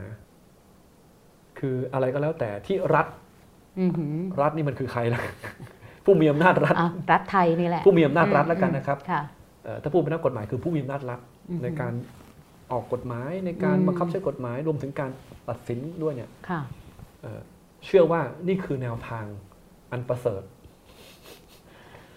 คือเพื่อจะควบคุมพฤติกรรม ค่ะ ของพลเมืองของประเทศแล้วเนี่ยนะครับ ต้องทำให้เรื่องไหนที่ไม่พึงกระทำก็ทำให้เป็นความผิดที่มีโทษจำคุก อืม คือทำให้อาชญากรรม และคนทำจะเป็นอาชญากรทำเพื่อนำพับต้องไปขังคุก ค่ะ ไม่ได้คิดแบบนี้เราก็จึงเอาการขังคุกเป็นโทษหลักไง อืม ส่งเข้าไปขัง ส่งเข้าไปขังมันทุกเรื่องไป อืม ผลลัพธ์คือแม้กระทั่งไม่มีเงินจ่ายค่าปรับยังเอาไปขัง เรื่ เล อง ย ไปขัง อืม ไม่มีเงินจ่ายค่าปรับยังเอาไปขังเลยครับแล้วคุกมันจะไปล้นได้ไงนี่คืออันที่หนึ่งถ้าจะแก้ อืม ต้องเปลี่ยนความคิดตรงนี้ ค่ะ นะครับ อย่าไปคิดว่าวิธีการเปลี่ยนพฤติกรรมพลเมือง อือหือ ที่ไม่พึงปรารถนานั้นเนี่ย ค่ะ มันมีวิธีเดียว อือหือ มันมีวิธีอื่นอีกตั้งเยอะแยะ วิธีในเชิงบวกก็มีใช่ไหมครับ ค่ะ ไม่ใช่วิธีการเอาไปขังคุก อือหือ แต่เพียงวิธีเดียว ซึ่งมันมีกระแส นี่คือเรื่องที่ เรื่อ หนึ่ ง ง decriminalization ถู เนี่ย กต้อง เยอะมาก ถูกต้อง ค่ะ แล้วผมจะยกตัวอย่างเรื่องนี้นะครับ ค่ะ มาพูดถึงทางแก้ปัญหาทีนี้เอ่อ ในเรื่องของการทำให้ไอ้ยาม้าอะไรมันยาบ้าเนี่ย มันทำให้คุกล้นได้ยังไง คือผมตั้งข้อสังเกตนะ อืม แต่ก่อนยาม้าเนี่ยเป็นหนึ่งสามบาท อืมฮึ มันราคาแพงเป็น 200 บาท เพราะอะไรฮะ มันหายาก อืมฮึ เมื่อหายากก็ต้องลักลอบจำหน่ายถูกไหมยิ่ง อืม ลักลอบจำหน่ายก็ยิ่งหายาก ค่ะ เมื่อยิ่งหายากก็ยิ่งแพ อื ง มฮึ พอมันแพงขึ้นมาเนี่ยมันเกิดอะไรครับ ลงทุนนะครับแอมเฟตามีนเม็ดหนึ่งสี่สิบสตางค์ ค่ะ ขายได้ช่วงช่วงสูงสูงๆราคา อืม สูงสุดเนี่ยคือ ม 200 บาทเนี่ย อืม สี่สิบสตางค์ อืมฮึ นะครับ ขายได้ 200 บาท ค่ะ นะครับสองบาททำได้ 5 เม็ด อืม 200 บาทก็แปลว่า 500 เท่า อืมฮึ ว่าง่ายๆคือลงทุนในธุรกิจที่มีกำไร 500 เท่าอะเม็ดหนึ่ง40 สตางค์แต่ขายได้ 200 บาท ฉะนั้นมันก็เลยลงทุนกันเต็มรอบชายแดน ห้าร้อย ป่า เท่า ดงไอ้ตามจุดต่งๆ ล้านเม็ด อืฮึ ผมก็ได้เท่าไหร่ครับ 500 ล้านบาท อืมฮึ ลงทุน 4 0 0แสนครับ ผม ค่ะ ได้ 500 ล้านบาท มันจะ ค่ะ มีธุรกิจอะไรที่มัน กำไรดีขนาดนี้ แปลว่าอะไรครับ การที่ยิ่งปราบ อืม ราคายิ่งแพง ยิ่งแพง อืม ยิ่งเพิ่มสิ่งที่เขาเรียกว่า แรงจูงใจทางเศรษฐศาสตร์ อืม ก็คือกำไรนั่นเอง อืมฮึ นะครับถ้าอยากให้คุณกนิกาอยากให้คนทำอะไรเนี่ยนะครับ อืม วิธีการเบื้องต้นหรือง่ายสุดที่ก็ทำกันคือทำให้มีกำไร อืมฮึ นะครับเมื่อคนมีกำไรพับคนจะได้ผลิตคนเขาจะได้ผลิตสินค้า อืม และบริการออกมาเพื่อให้ได้กำไรนะครับดังนั้นสิ่งที่เป็นผลที่ตามมาอย่างไม่ตั้งใจนะครับแล้วก็ไม่ยอมแล้วก็ไม่ยอมเข้าใจสักทีว่ามันก่อให้เกิดผลแบบนี้นะครับ อืม คือมันก่อให้เกิดแรงจูงใจ ในการผลิต ทงเศษฐศสตในการผลิตเออกมาขายและจำหน่ายนะครับ แล้วพอแล้วพอราคามันแพงมากขนาดนี้เนี่ย ผมถามว่าเอ่อจากเม็ดละสามบาทเป็น อืม สองร้อยบาทเนี่ย อืมฮึ คุณกนิกาจะมีเงิน ซื้อมาเสพเหรอ ไม่มี แล้วทำยังไงไม่มีเงิน ก็ก่ออาชญากรรม ครับ เออ ทีนี้แหละครับ อาชญากรรมของจริงแล้วจากเดิมซึ่งยังไม่ใช่อาชญากรรม อืมนะนะ อืมฮึ ก็กลายเป็นอาชญากรรมแล้วเพราะจะไปทำให้การเสพยาเป็นอาชญากรรม ก็เลยกลายเป็นต้องทำอาชญากรรมเพื่อมีเงินมาเสพยา อืมฮึ ผมก็ต้องปล้น ม ต้องลักขโมยหรือประกอบ อืม ถีบมอเตอร์ไซค์คว่ ค่ะ ำปาหินใส่รถ เพื่ออ ม ผมจะให้รถคว่ำไปปลดทรัพย์เอาเงิน อืม มาเสพยา อืมฮึมั มัน ก็เลย หนั แบบแบบ แล้ว ไอ้ผล แล้ว เอฟเฟก สิ่งที่ตามมาคืออะไรรู้ไหมครับ ะ การจำหน่ายกับยิ่งแพร่ระบาดขึ้นยิ่งปราบหนักทำไม อืม รู้ไหมครับ เพราะผมจากผู้เสพเนี่ยเม็ดละสองร้อยมันแพง ถ้าผมเป็นผู้จำหน่าย ผมได้ราคาส่ง ม เหลือเม็ดละร้อยบาทหรือร้อยห้าสิบบาท อืมฮึ ผมก็เป็นผู้ขายสิครับ ผม อืม จะได้ราคาส่ง แล้วขายใครครับ อืมฮึ ก็ขายคนในชุมชนเนี่ยนะครับ ขายง่ายนั้นยิ่งปราบและยิ่งแพร่ระบาด อืม แล้วผลลัพธ์คือเลยครับ ในคุก โลน 80%มาจากคดีแอมเฟตามีน อืม ทีนี้มาพูดถึงวิธีแก้กันดีไหม เดี๋ยวอีกนิดหนึ่ง ไม่ยอม คือยังไม่ยอมให้อาจารย์ไปถึงวิธีแก้ เพราะว่าอะไรรู้ไหมคะ คือพอไอ้ดีเอ่อ criminalization เนี่ยคือในต่างประเทศเนี่ยอย่างในสหรัฐอเมริกาเนี่ย ครับ เวลาที่มันมี criminalization เนี่ยมันมีคนที่ได้รับผลประโยชน์ เยอะอยู่ ครับ เช่น อย่างกรณีถ้ามีคนล้นคุกเนี่ย อืม มันจะมีบริษัทที่ อืม เรียกว่าเขาเรียกว่าเป็ดเปิดแบบเหมือนรับจ้าง pri- เอ่อเขาเรียก privatize คุกอะ่ะ ครับ คือใช้คำไม่ถูกเหมือนกัน อันนี้ แต่ว่า อันนี้ มีคุกเอกชน ฉะนั้นยิ่งตำรวจ ครับ ทำให้เป็นอาชญากรรมมากขึ้นเท่าไหร่ บริษัทเหล่านี้ก็จะยิ่งกำไรมากขึ้น เมืองไทย จากภาษีประชาชน เมืองไทเท่ากยำลัง นั้ จะ น มาแล้วนะ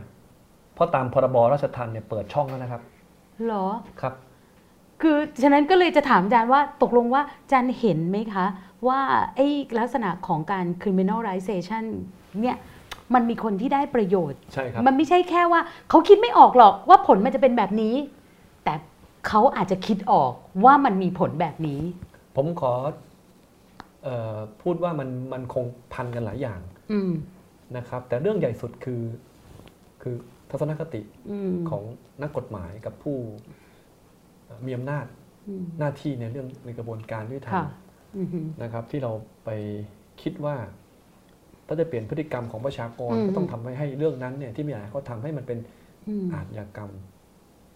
นะครับ เพื่อจะทำให้เขาไม่ทำผลลัพธ์คือยิ่งทำมาก คือยิ่งใช้วิธีการแบบนี้มากเท่าไหร่คุกก็ยิ่งลดมากเท่านั้น อืม นะครับ ทีนี้ผมเรียนว่าเอ่อถ้าจะดูตัวอย่างของเรื่องตรงกันข้ามนะครับ อืม คือกระบวนการที่เราทำก็เรียกว่า criminalization อย่างใบกระท่อมเนี่ย อืม มันมันไม่ได้หรือกัญชาเนี่ยมันไม่ได้ ค่ะ เคยเป็น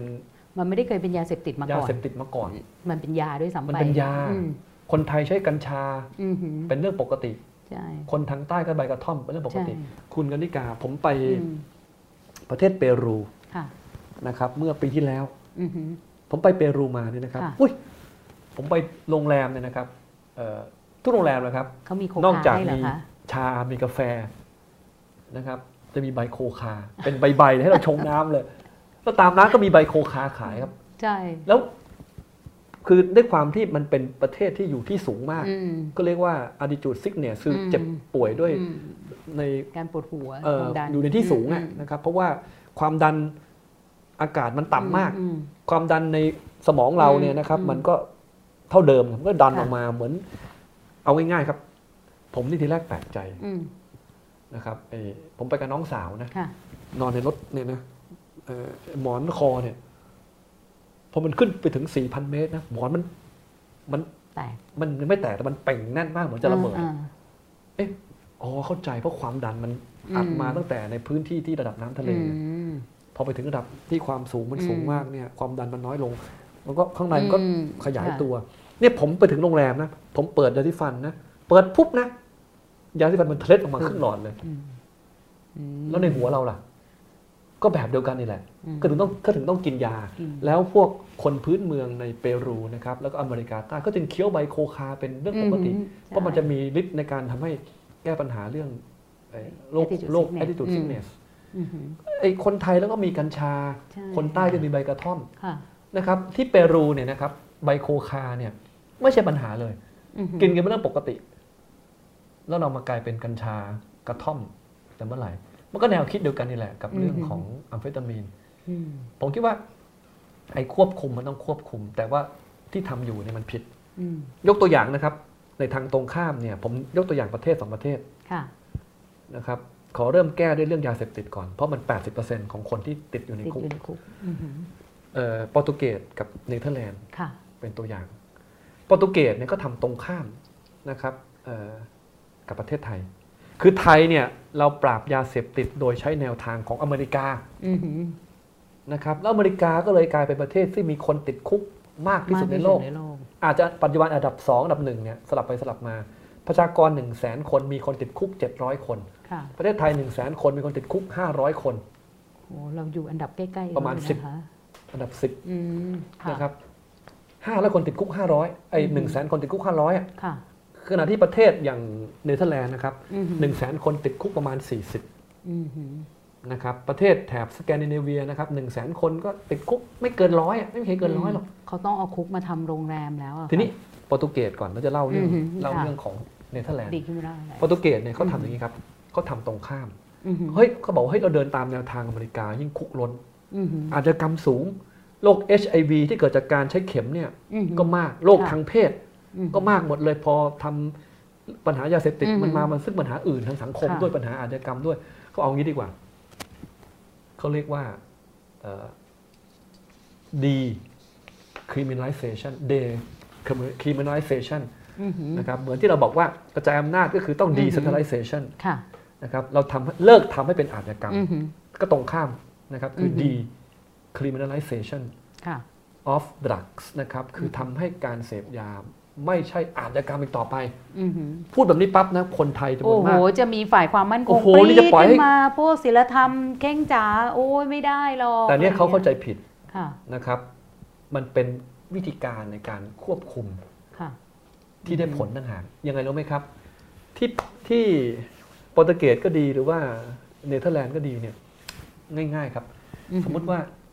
เอ่อคุณกนิกา อือฮึ เป็นเป็นผู้ติดยาแอมเฟตามีนนะ ค่ะ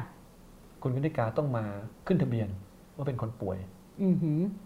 แล้วคุณกนิกาก็จะสามารถเบิก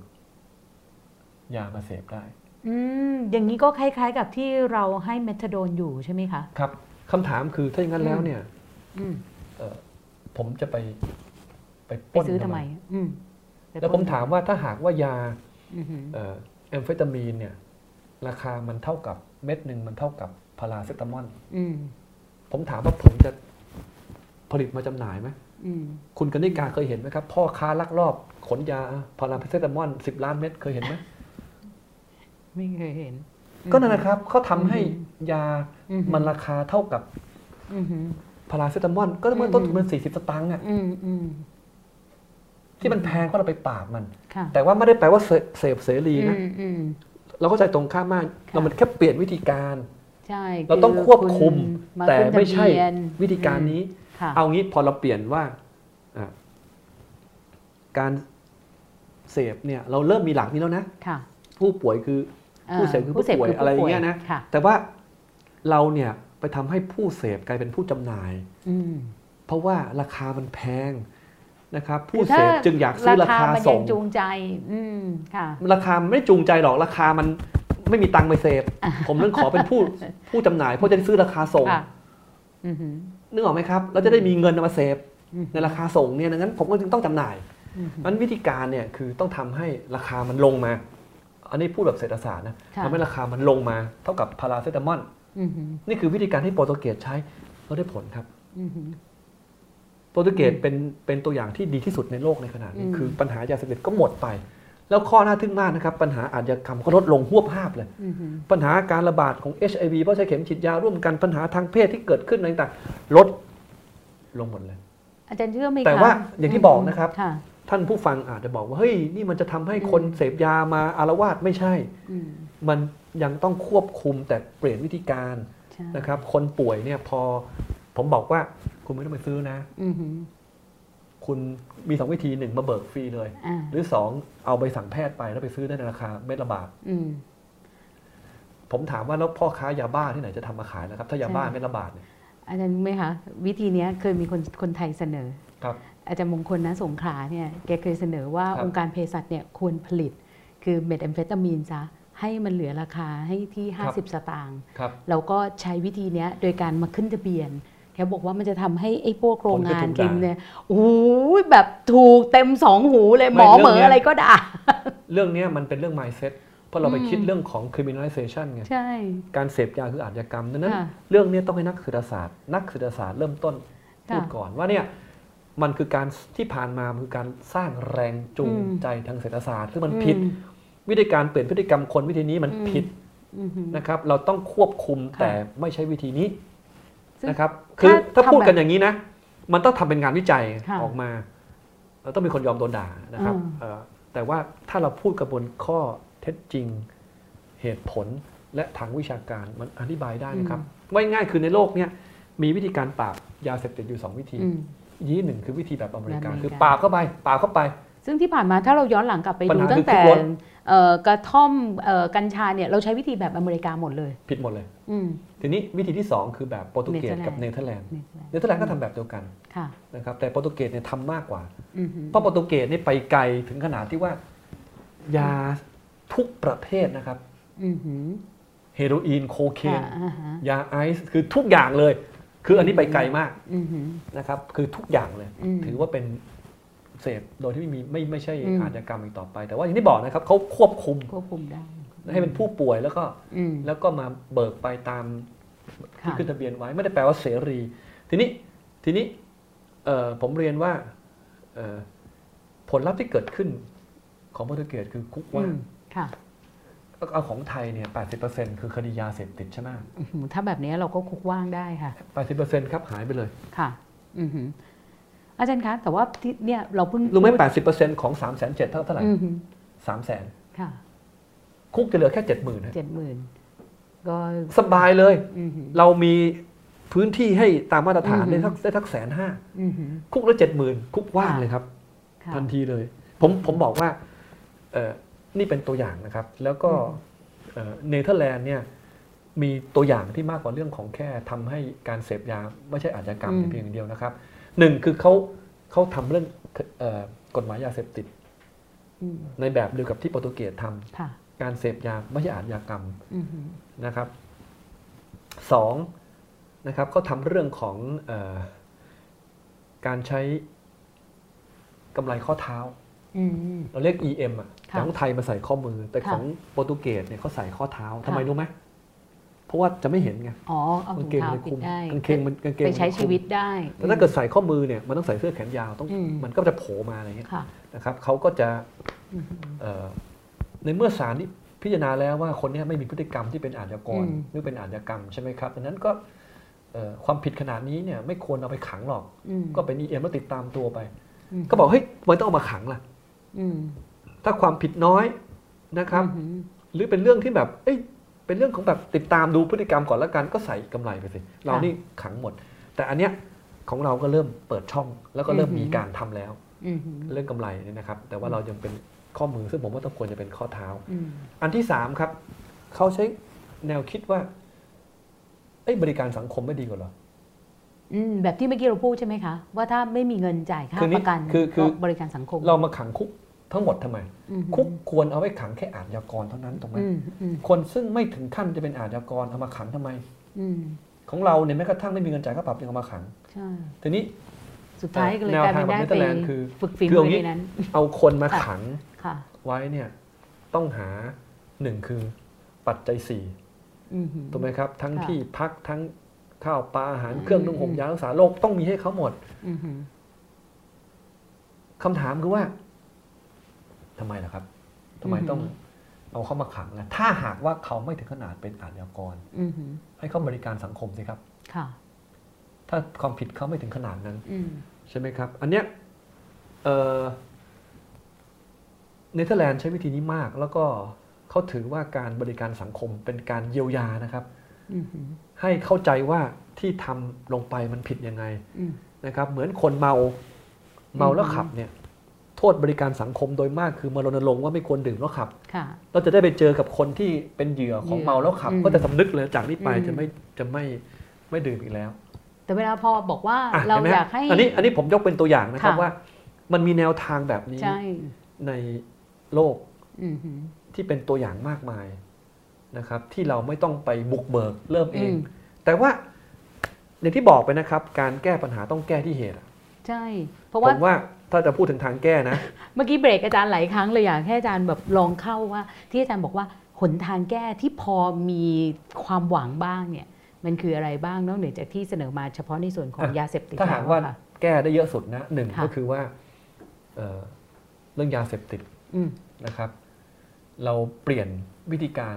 อืม ควบคุม ค่ะ นะครับ จากการปราบปรามเป็นวิธีการควบ อื คุม ม นะครับ ใช้แรงจูงใจทางเศรษฐศาสตร์ในทางบ อื ว ม ก นะครับเมื่อราคามัน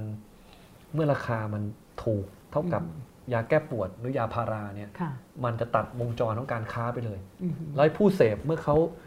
มาขึ้นทะเบียนเป็นผู้ป่วย แล้วเขาจะเบิกยาได้ หรือเอาใบ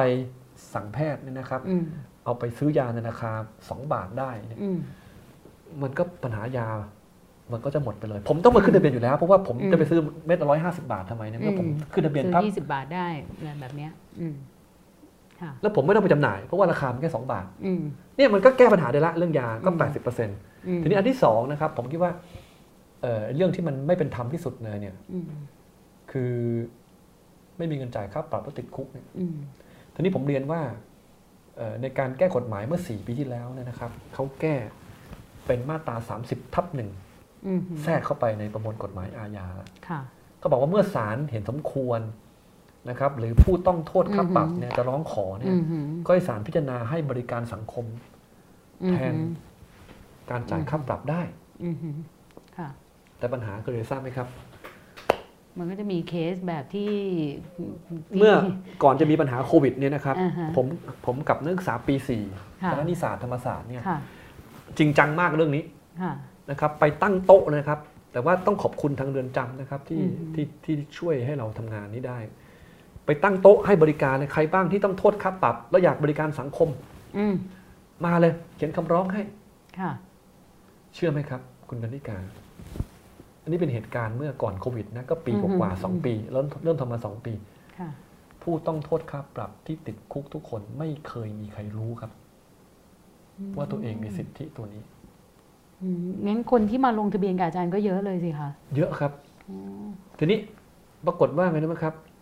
พูดไปพูดมามันที่สาเหตุเองนะ อืม กลับไปปัญหาอีกรอบหนึ่งปรากฏว่าในช่วงสองปี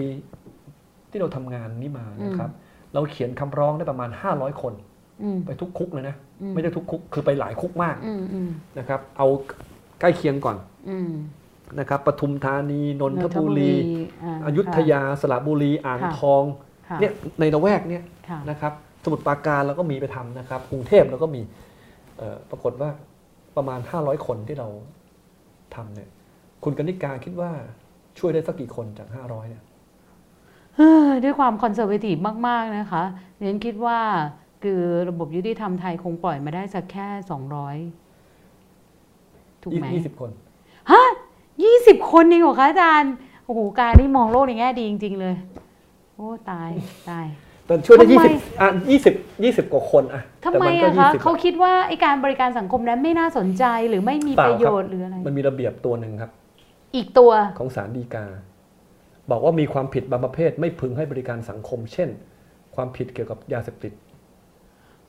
ซึ่งมันยาเสพติดก็ต้อง 80%ในนั้นแล้วอะ นั่นเลยครับ ก็เลยทำให้ช่วยได้แค่ประมาณสักห้าเปอร์เซ็นต์เองห้าเป็นสิบเปอร์เซ็นต์ โอ้โห ทีนี้ผมผมเล่าให้ฟังว่าเอ่อ อืม เรื่องเนี้ยผมเองก็ได้เคยพยายามเสนอ และ ค่ะ เสนอไปแล้วนะครับ กับทางทางศาลนะครับเอ่อถ้าท่านฟังอยู่ด้วยเนี่ยท่านก็ลองฟังดูนะฮะ อืม คือคดียาเสพติดเนี่ย มันเป็นโทษไม่มีโทษปรับอย่างเดียวหรอก มันโทษทั้งจำและปรับ ค่ะ นะครับ เช่นเอ่อจำคุก 2 ปี ปรับ 1 0 0 0 0แบาท อือหือ สมมติผมกับคุณกนิกาเนี่ยนะ ค่ะ ร่วมร่วมค้ามาด้วยกันนะ ค่ะ เอ อื อ อหือ โดนสารพิพากษาจำคุก 2 ปี ปรับคนละ 1 0 0 0 0แสน ค่ะ เราก็ติดคุกไป 2 ปีครบใช่ไหม ค่ะ ทีนี้พอถึงตอน ถึ โท ง ษ ตอ ป น รับ แสนหนึ่งเราไม่มี คุณกนิกาไม่มี ค่ะ อ่ะผมมี ค่ะ ผมก็พ้นโทษเลย ใช่พ้นโทษไป คุณกนิกาก็ติดคุกต่อ ค่ะ วันละ 500 บาทอีกแสนหนึ่ง ค่ะ ทีนี้แก ถึง รู้ว่า 200วัน มีระเบียบนี้ ผมถามว่า พอถึงตอนที่คุณกนิกาบอกถ้างั้นขอบริการสังคม อ่า ศาลก็บอกว่าไม่ได้ เพราะเป็นโทษคดีเกี่ยวกับการค้ายาเสพติด อืม เอ้าทำไมผมก็ทำมาด้วยกันทำไมผมวางเงิน ประกัน ค่าปรับ ได้ออก ไม่ไม่ใช่เงินประกัน ออ วางค่าปรับ ปุ๊บ ผมออกได้ทำไมคุณกนิการถึงต้องมาติด แล้วมาขอบริการสังคมก็ไม่ได้อีก ไม่ได้อีก เพราะศาลบอกว่าไม่ได้เป็นคดียาเอ้าก็ผมจ่ายค่าปรับผมออกได้ไปแล้ว เห็นไหมครับ นี่คือปัญหา ไม่แล้วที่แย่ก็คือว่ามันเป็นแค่ ศาล ระ ท่าน เบียบ ให้ อะ เหตุผลว่า เป็นคดียาเสพติดไม่ควรให้บริการสังคมเอ้า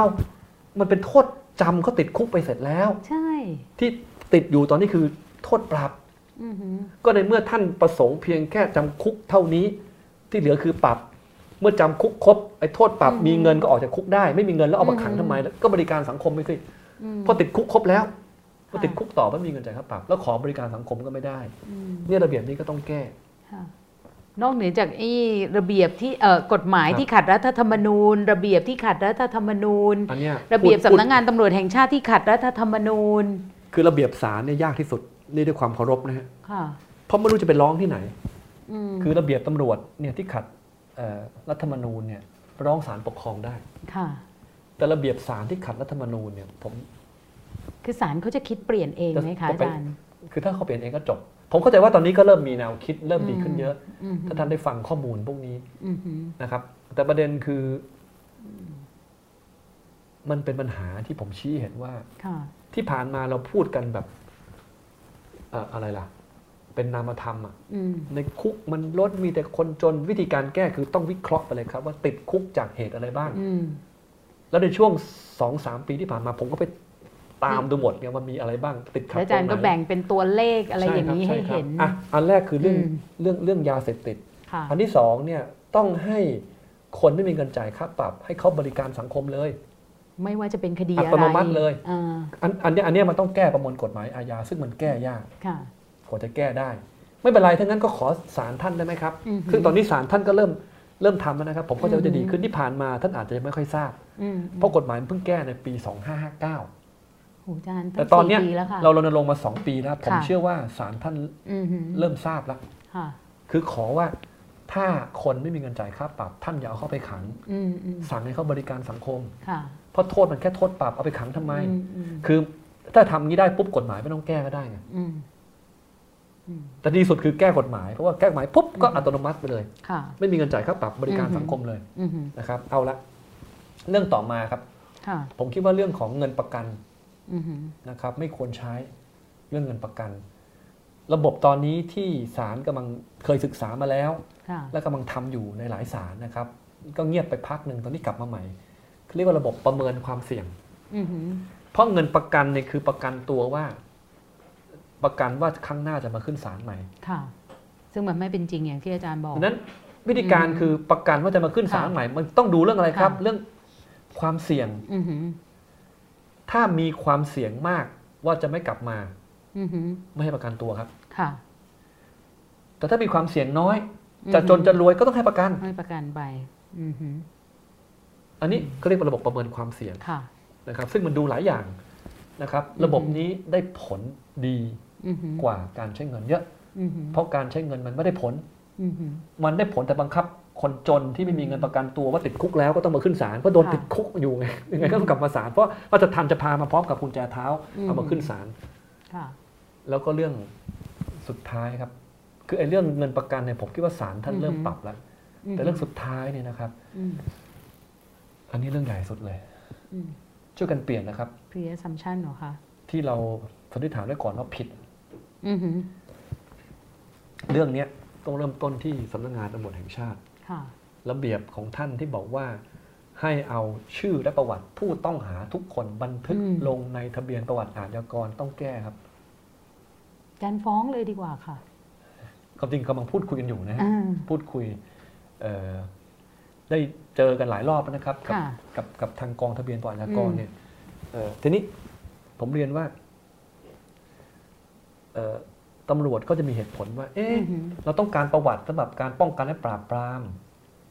สิทธิของผู้ต้องหาเนี่ยก็ดีอยู่หรอก แต่สังคมก็ต้องรับความคุ้มครอง อือหือ เอาเนี่ยถ้าหากว่าคนเนี่ย อื เคยมีประวัติข่มขืน อือหือ เอ่อเอ่อมีพฤติกรรมที่ล่วงละเมิดทางเพศกับเด็กเนี่ยมันไม่มีประวัติได้ยังไง เอาแต่ประเด็นก็คือว่า นี่ เรา นี่ ไม่ได้ข อัน อ นี้ทุคือเห ก ตุผ อั ล น นี่คือเหตุผลไงทีนี้เราต้องฟังความทางนี้ทีนี้เขาด้วย อื ทีนี้ ค่ะ ผมทางแก้มันง่ายมาก อืม ผมบอกว่าให้ทะเบียนที่ตำรวจเก็บเนี่ยเรียกว่าทะเบียนผู้ต้องหา อือหือ นึกออกไหมครับ ค่ะ ทะเบียนเหมือนเดิมเลยครับ เก็บไป อืม แต่เรียกว่าทะเบียนผู้ต้องหา ซึ่งใครจะไปขออ ม ดูไม่ได้ อือหือ อาชญากรจะ คือ เป็น คนที่เป็นค ต่อ ดี เมื่อ จบ ศาลที่พากษาแล้ว อืม แล้วก็ต้องเป็นโทษที่ไม่ใช่โทษปรับ อืม ไม่โทษระลงอาญาแต่ต้องติดคุกจริง แล้วก็ต้อง อืม หลายเดือนหน่อยขึ้นไป ค่ะ หกเดือนขึ้นไปหรือจะสองสามเดือนขึ้นไป แต่ไม่ใช่หนึ่งเดือน เออ มันควรมี หอโท ดี ษ กรีแบ ใช่ บ ใช่ เนี้ย ใช่ใช่ ค่ะ ใช่อันเนี้ย ค่ะ ถึงค่อยบันทึกลงในทะเบียน อืม ประวัติอาชญากร ค่ะ แปลว่าอะไรครับ คนดูแล อือหือ ทะเบียนบอร์ดอาชญากรเนี่ยจะไม่ใช่ตำรวจอีกต่อไป ค่ะ แต่จะเป็นกระทรวงยุติธรรม อือหือ เพราะอะไรรู้ไหมครับ เพราะกรมราชทัณ อื ฑ์ อหือ ขึ้นอยู่กับกระทรวงยุติธรรม อือหือ คุณกนิการไม่แปลกใจเหรอครับ ขอตรวจทะเบียนบอร์ดอาชญากรไปขอตรวจกับตำรวจ ใช่ ซึ่งมันไม่ใช่ไง ตำรวจเข้าไป ที่ ดูแล คุณ ผู้ ปรั ต้องหา โครงสร้างอะไรแล้วเนี่ย คุณก็ไม่ย้ายพวงมันให้ถูกที่ เราต้องไป ถู ขอดู ที่ กัต้บกระทรวงยุติธรรมถูกไหมครับ ใช่ ทะเบียนผู้ ค่ะ ต้องอาชญากรรมเนี่ย อือหือ อันนี้มันจบเลยนะครับ อือหือ คือเอ่อตำรวจเขาบอกมาเถอะเขาคัดแยกให้หมดนะครับ ถ้าศาลยกฟ้องเขาคัดแยกให้อายการสั่งไม่ฟ้องคัดแยกให้ แต่ว่าสอนอก็ทำไม่ไหวหรอก อืม นะครับ ไปตามผลคดี บอกให้ศาลส่งให้ดิศาลบอกไม่ได้มีหน้าที่อายการส่งให้สิครับสั่งไม่ฟ้องอายการบอกผมไม่ได้มีหน้าที่ทางกฎหมาย เออ แล้วแบบว่า แล้วใครมีหน้า อ่ะถ้ ที่ เป็น อ่ะสุดท้ายก็ตกภาระก็ตกกับประชาชนไง ใช่ คือถ้าแบบยังพอมีความรู้และรู้ข้อมูลนี้ว่าต้องไปทำนี่อีกเรื่องหนึ่งนะคะ มัน แต่ ก็ ว่า ต่อให้รู้อย่างยากผมยกตัวอย่างนักศึกษาผมคนหนึ่งนะครับ ค่ะ นักศึกษาผมคนหนึ่งเนี่ยเอ่อเขาโดนคดีที่เชียงใหม่ ค่ะ คดีการเมืองนี่แหละ อือหือ อายการสั่งไม่ฟ้องฮะ อือหือ เขาก็ดีใจใช่ไหมครับ เขาก็จะไปขอลบ อือหือ ขอคัดแยกทะเบียน ปรากฏว่า ทางกองทะเบียนก็บอกว่าต้องเอากระดาษเอ่อทางสอนอเนี่ยนะครับ ต้องเอากระดาษมาจากอายการไปยืนยันว่า ว่าสั่งไม่ฟ้อง อือหือ ก็ต้องไปขอจากอายการทาง ค่ะ อายการก็บอกว่า เอกสารมันอยู่ไหนไม่รู้หาไม่เจอ ตอบแบบนี้ได้เหรอ ครับ มีเคสนี้จริง ยืนยันนะครับ ซึ่งฟังดูไม่น่าเชื่อ แต่ว่าผมเรียนว่าอาย แล้ว การ นี่เจอกับนักศึกษานิติศาสตร์ ใช่ ด้ คบ วย อายการส่วนใหญ่ไม่ใช่อย่างนี้หรอก แต่ว่ามัน อืม เคยมันมีเคสแบบนี้จริงเป็น อ๋อ ข้อยกเว้น แล้วไงรู้ไหมฮะ ค่ะ เขาก็ต้องไปที่สอนอ อือหือ ต้นเรื่องคือเชียงใหม่ครับ อืม ต้องบินไปเชียงใหม่อีกทีนึง ค่ะ แล้วจนบัดนี้ยังยังยังชื่อ ยัง ยั ไม่ งคัดแยกไม่ได้ ถึงไหนเลย แล้วผมบอกนะครับ ต่อให้มีกระดาษจากอายการ หรือจากผู้พิพักษา อือหือ ชื่อก็เพียงแค่ถูกคัดแยกออกมาอีกบัญชีหนึ่ง ใช่ อีก ก็ ทะ เมื่อ เบียน กี้ ห อาจารงนึ่ย์บอก แต่ ล้ว ว่า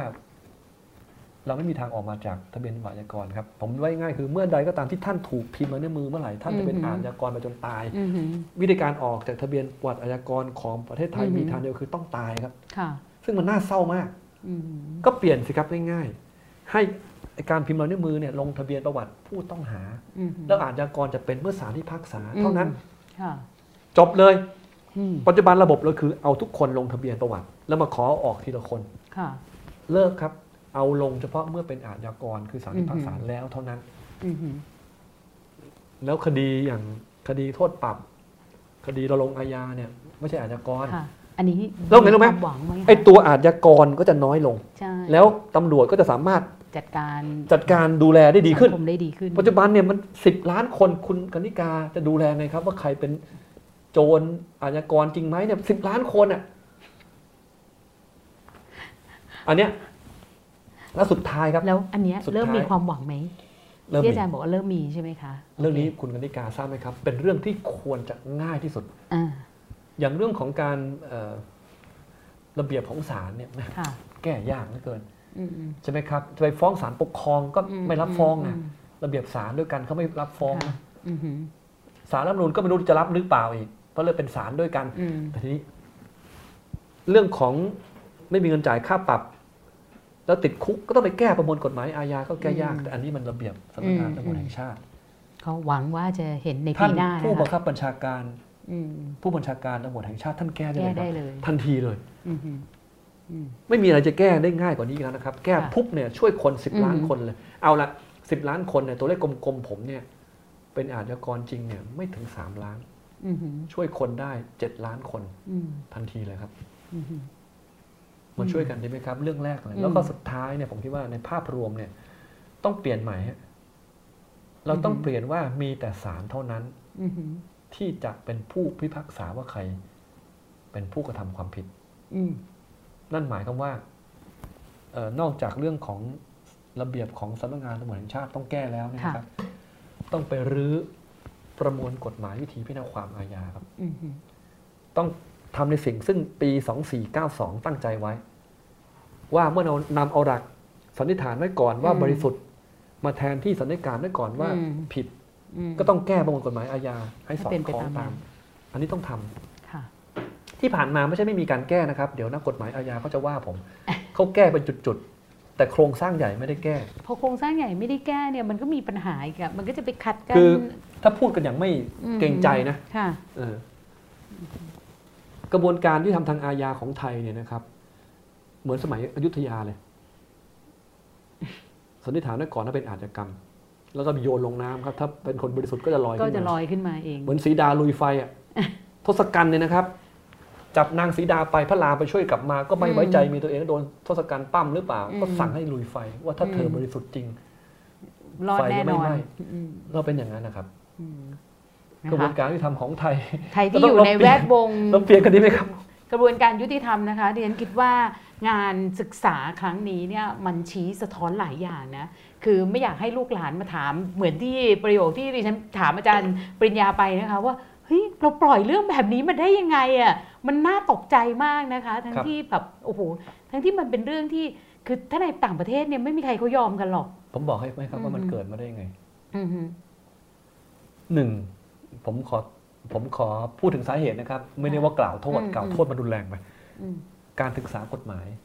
อืม ของประเทศไทย เราไปเรียนมาตรากันมากไป อืม ไม่เรียนข้อเท็จจริง อืมอืม ประการที่สองครับ อันนี้ก็ต้องแก้ไอ้เรื่องข้อแรกก็ต้องแก้ที่คณะนิติศาสใช่ตร์นี่แหละนะครับ ค่ะ ผมก็พยายามทำอยู่นะครับเอ่อที่จะให้นักศึกษาก่อนจบให้เข้ามาทำไปเจอปัญหาจริง อืม ๆ ไปบริการสังคม อืม ไปช่วยคนจนที่ติดคุกอะไรเงี้ยนะครับ แล้วจะทำให้เขาได้เห็นปัญหาจริงแล้ว ผมเชื่อว่า 10 ปีที่ผ่านมานักศึกษานิติศาสตร์ธรรมศาสตร์เนี่ย อืม ที่ผ่านกระบวนการเนี่ยที่ผมเป็นคนเอ่อได้ดูแลอยู่เนี่ยนะฮะผมเชื่อว่ามันจะมีความ อืม แตกต่างไปจาก อืม การเรียนแต่มาตราหรือแบบ อือฮึ ตำราเท่านั้นนะครับ แล้วผมเชื่อมันจะเห็นผลนะครับ ทีนี้อันที่สองครับ คุณกนิกาครับเอ่อประเทศไทยเราเนี่ยนะครับ ไม่มี โอเค มันคงมีคณะกรรมการมีกรรมาธิการอะไรพวกนี้นะครับ แต่ว่าในแง่ของหน่วยงานเนี่ย อืม ประเทศไทยไม่มีหน่วยงานใดนะครับ ในการดูแลเรื่องความยุติธรรมอย่างแท้จริง อืม ทำไมรู้ไหมครับ เรามีกระทรวงยุติธรรม อืมหือ ผมถามว่ากระทรวงยุติธรรมเนี่ยดูแลอะไรบ้างในกระบวนการยุติธรรม ดูแลศาล ตั้งต้นศาลก็ไม่ได้อยู่ในกระทรวงยุติธรรม อืมหือ ศาลออกมาตั้งนานแล้ว อืมหือ กระบวนการยุติธรรมทางอาญาตั้งต้นที่ ค่ะ ตำรวจ ค่ะ อายการ อือหือ ศาลคุกตำรวจอยู่ไหนครับ ตำรวจอยู่มหาดไทย ไม่ได้อยู่แล้วสำนักงานตำรวจแห่งชาติ สำนักสำนักนายกค่ะ อายการอยู่ไหนครับ อิสระครับ อิสระ ตามรัฐธรรม ค่ะ นูญศาลอยู่ไหนครับ อิสระครับ ค่ะ เหลือแต่คุกครับ อืมหือก ระทรวงยุติธรรมดูแลแค่คุกกับคุมประพฤติ อืมหืออืม ปัญหาคือรู้ไหมครับ ค่ะ มันเลยขาดสิ่งที่เรียกว่าการบูรณาการและการ อืม ประเมินผล ความจริงแล้วเนี่ย อืมหือ มันต้องมีกระทรวงยุติธรรมต้องทำหน้าที่บูรณาการแน่นอนศาลท่านต้องอิสระอายการอิสระ อืมหือ ในการดุลพินิจใช่ไหมครับ แต่ว่าในการบูรณาการทั้งหมดทั้งกระบวนการเนี่ย อืมหือ เอ๊ะคุกมันล้นแบบนี้มันเกิดจากอะไรไปดูซิมัน อืม พลาดที่ตรงไหน อืมหือ ที่ศาลอายการตำรวจ อืม หรือที่ตัวกฎหมายหรือระเบียบใคร ค่ะ มันต้องกลับไปที่หน่วยงานต่าง ค่ะ ๆ รวมไปถึงกลับไปที่ฝ่ายนิติบัญญัติด้วย มันจะเกิดการเรียกว่าสะท้อน อือฮึ ป้อนข้อมูลกลับ แล้วเกิดการประเมินผลเปลี่ยน อือฮึ แปลงแก้ตลอดเวลา ปัจจุบันต่างคนต่างทำครับ อืม สุดท้ายมามาตกหนักที่ใครครับ ราชทัน อืม รับบทครับ ทุกสายเลยครับ เข้ามาจนเขื่อนจะแตก เมื่อเขื่อนจะแตกก็ต้องพร่องน้ำ ม เมื่อพร่องน้ำก็พร่องเอาคน ซึ่งไม่ควรจะเอาพร่องออกมาออกมาด้วย อืม จำนวนมาก ค่ะ แล้วคนเหล่านี้จำนวนไม่น้อยนะครับ ก็จะทำผิดซ้ำอีก ทำผิดซ้ำอืมหือ อันนี้คือปัญหาที่ที่พอคุกมันล้นเนี่ยเราจะไม่สามารถที่เยียวยาเขาได้อย่างดี ค่ะ พอพอคุกมันล้น แค่หาข้าวกินให้ครบสามมื้อ หาเสื้อผ้าให้ใส่ให้ ยัง ครบ ลำบากเลย ที่นอนให้เพียง ค่ะ พอลำบากเลยดังนั้น ค่ะ ผมคิดว่านี่คือ อืมหือ ข้อแรกครับ อืม ทำให้คุกมันว่าง อืม ซึ่งง่ายมากเลยนะครับ วิธีการมี ค่ะ หมดละอย่างที่ว่าไป ค่ะนะคะอาจารย์มีอีกข้อหรือสองข้อไหมคะ โอ้พูด ต้อง หมดแล้ว ด่วน พู นิ ด ดหน่อย พูด โอเค ฉะนั้นเนี่ยเพราะว่าคือถ้าเอาอาจารย์ปริญญามาเนี่ยแล้วเนี่ยไม่คุยเรื่องการเมืองเนี่ยเดี๋ยวแฟนๆดีวันโอวันดอท โอ้ เนี่ยเขาจะงอนมากๆเลยทีนี้เนี่ยมันมาวคามจ จา ริ ก งชวน คำตอ มา บข คุ อย ง เรื่อง อาจาร ความ ย์ ยุติธรรมนะเนี่ย ใช่ แต่มันมาจากคำถามมาจากคำตอบของอาจาร โอเค ย์ค่ะที่ว่า การเมืองก็ต้องยุติธรรมด้วย ใช่ คือประเด็นก็คือว่าที่ผ่านมาเนี่ยอาจารย์ก็ใช้โครงการนี้เนี่ย ครับ ในการที่ชวนนักศึกษาไปดูสัมผัสความเป็นจริงขอ ครั ง บ ความ ครับ ยุติธรรม ครับ ก็คงเป็นส่วนหนึ่งละค่ะ ที่ น้องๆนักศึกษาที่เคยผ่านกระบวนการเนี้ยก็จะมีความคิดความเห็นในเชิงการเมือง ที่ตอนนี้เนี่ยก็ ครับ ร่วมกับคนรุ่นใหม่เนี่ยที่ต้องการเห็นประเทศไทยในอีกหน้าตาหนึ่งที่มีความยุติธรรมมากขึ้น อาจารย์มองการชุมนุมของคนหนุ่มสาวตอนนี้ยังไงอะคะ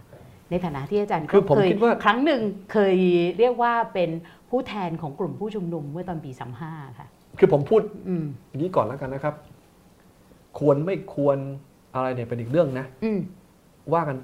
ถูกผิดก่อน อืม ตามกฎหมายก่อน อืม นะครับ มันคือเรื่องของการทำได้ทำไม่ได้ก่อน อืมหืม การชุมนุมโดยสงบและปราศจากอาวุธ เป็นสิทธิเสรีภาพตามรัฐธรรมนูญ อืมหืม เรื่องมูลคุ้มครอง ถ้าหากการชุมนุมเป็นโดยสงบและปราศจากอาวุธนะฮะ อืมหืม รัฐมาสลายไม่ได้นะเจ้าที่รัฐ ค่ะ เอาน้ำผสม สีพิษ สีแล้วก็ อืม มีอ่อ มีความเป็น อะไรล่ะ พิษ มีเคมีจะไม่แสบตา ใช่ อะไรเงี้ย อันนี้ไม่ได้ ผิว นะครับ พองค่ะ คือถ้าเขาไม่ได้เป็นจราจร อือหือ นะครับ ไปสลายเขาไม่ได้ อันที่หนึ่ง อันนี้ผมพูดถึงว่าไม่ว่าไม่ว่าอ่าพลเมืองเนี่ยจะมีความคิดทางการเมืองอย่างไร จะเป็นสีเสื้อไหนนะครับ จะเป็นฝ่ายที่คิดเห็นในเรื่องต่างๆ ที่เรียกร้องกันอยู่อย่างไร อือหือ ทุกคนมีสิทธิ์เสมอกันนะครับ ในการแสดงออก ค่ะ นะครับ แสดงออกคนเดียวก็เรียกว่าเสรีภาพในการแสดงออก อือหือ แสดงออกหลายคนรวมกลุ่มกันก็เรียกว่าเสรีภาพในการชุมนุม ซึ่งรัฐธรรมนูญ อืม ให้การ ของเราให้รับการคุ้มครองเอาไว้ ดังนั้น ค่ะ เมื่อมีการใช้เสรีภาพตามรัฐธรรมนูญเนี่ยเอ่อเจ้าที่ตำรวจก็พึงที่จะเคารพสิทธิอันนี้ และปฏิบัติต่อเขาตามกฎหมาย ค่ะ นะครับ ทีนี้ผมเรียนว่าเอ่อการอยู่ร่วมกันในสังคมเนี่ย ผมพูดในภาพใหญ่ซะหน่อยนะฮะ อือหือ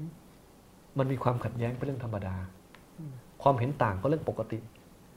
นะครับ เพราะว่าความหลากหลายเนี่ยมันเป็นส่วนหนึ่งของธรรมชาติ อือหือ คนเนี่ยมีความคิดแตกต่างกันอยู่แล้ว อือหือ นะครับ เพราะเราคือส่วนผสมของ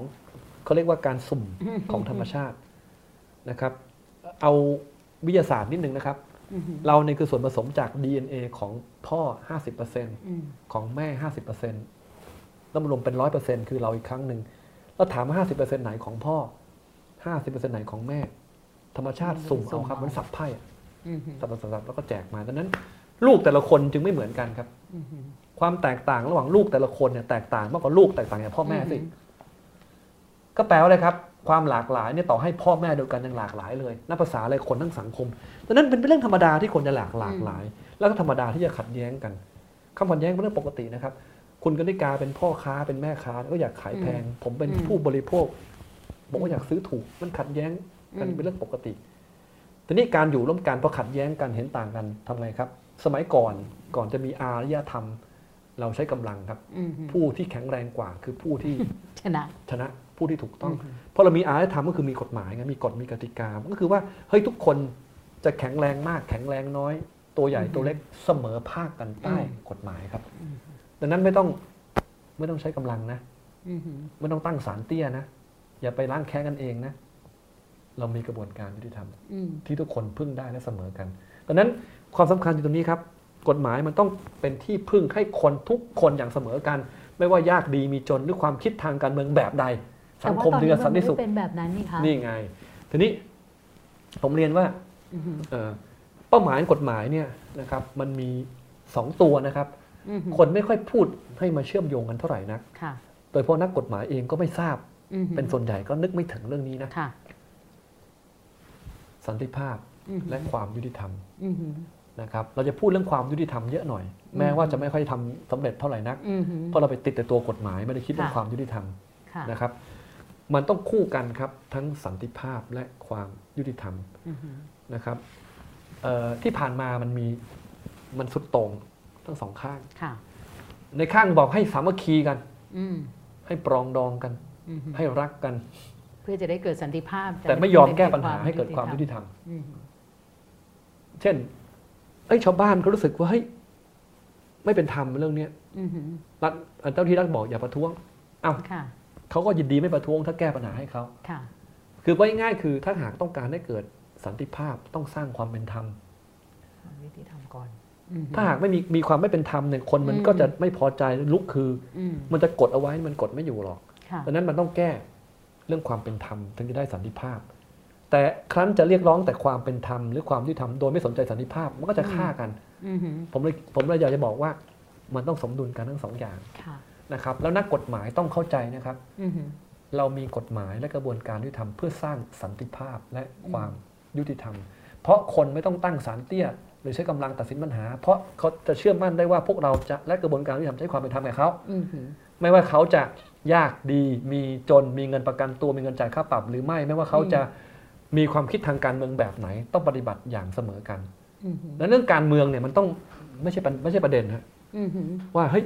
ถ้าเป็นการเมืองแล้วจะต้องการปฏิบัติที่แตกต่างกัน ที่แตกต่าง ไม่ได้ อือหือ นะครับ เดี๋ยวมีคำถามสุดท้ายนะคะ ตอนนี้ให้อาจารย์คิดก่อน เพราะว่ามีคำถามที่คุณผู้ฟังเนี่ย คุณผู้ฟังผู้ชมเนี่ยถามมา แต่ว่าคำถามสุดท้ายเนี่ย ครับ อยากจะให้อาจารย์ address กับตำรวจอายการศาลรัฐบาลนะคะ อาจารย์อยากพูดอะไร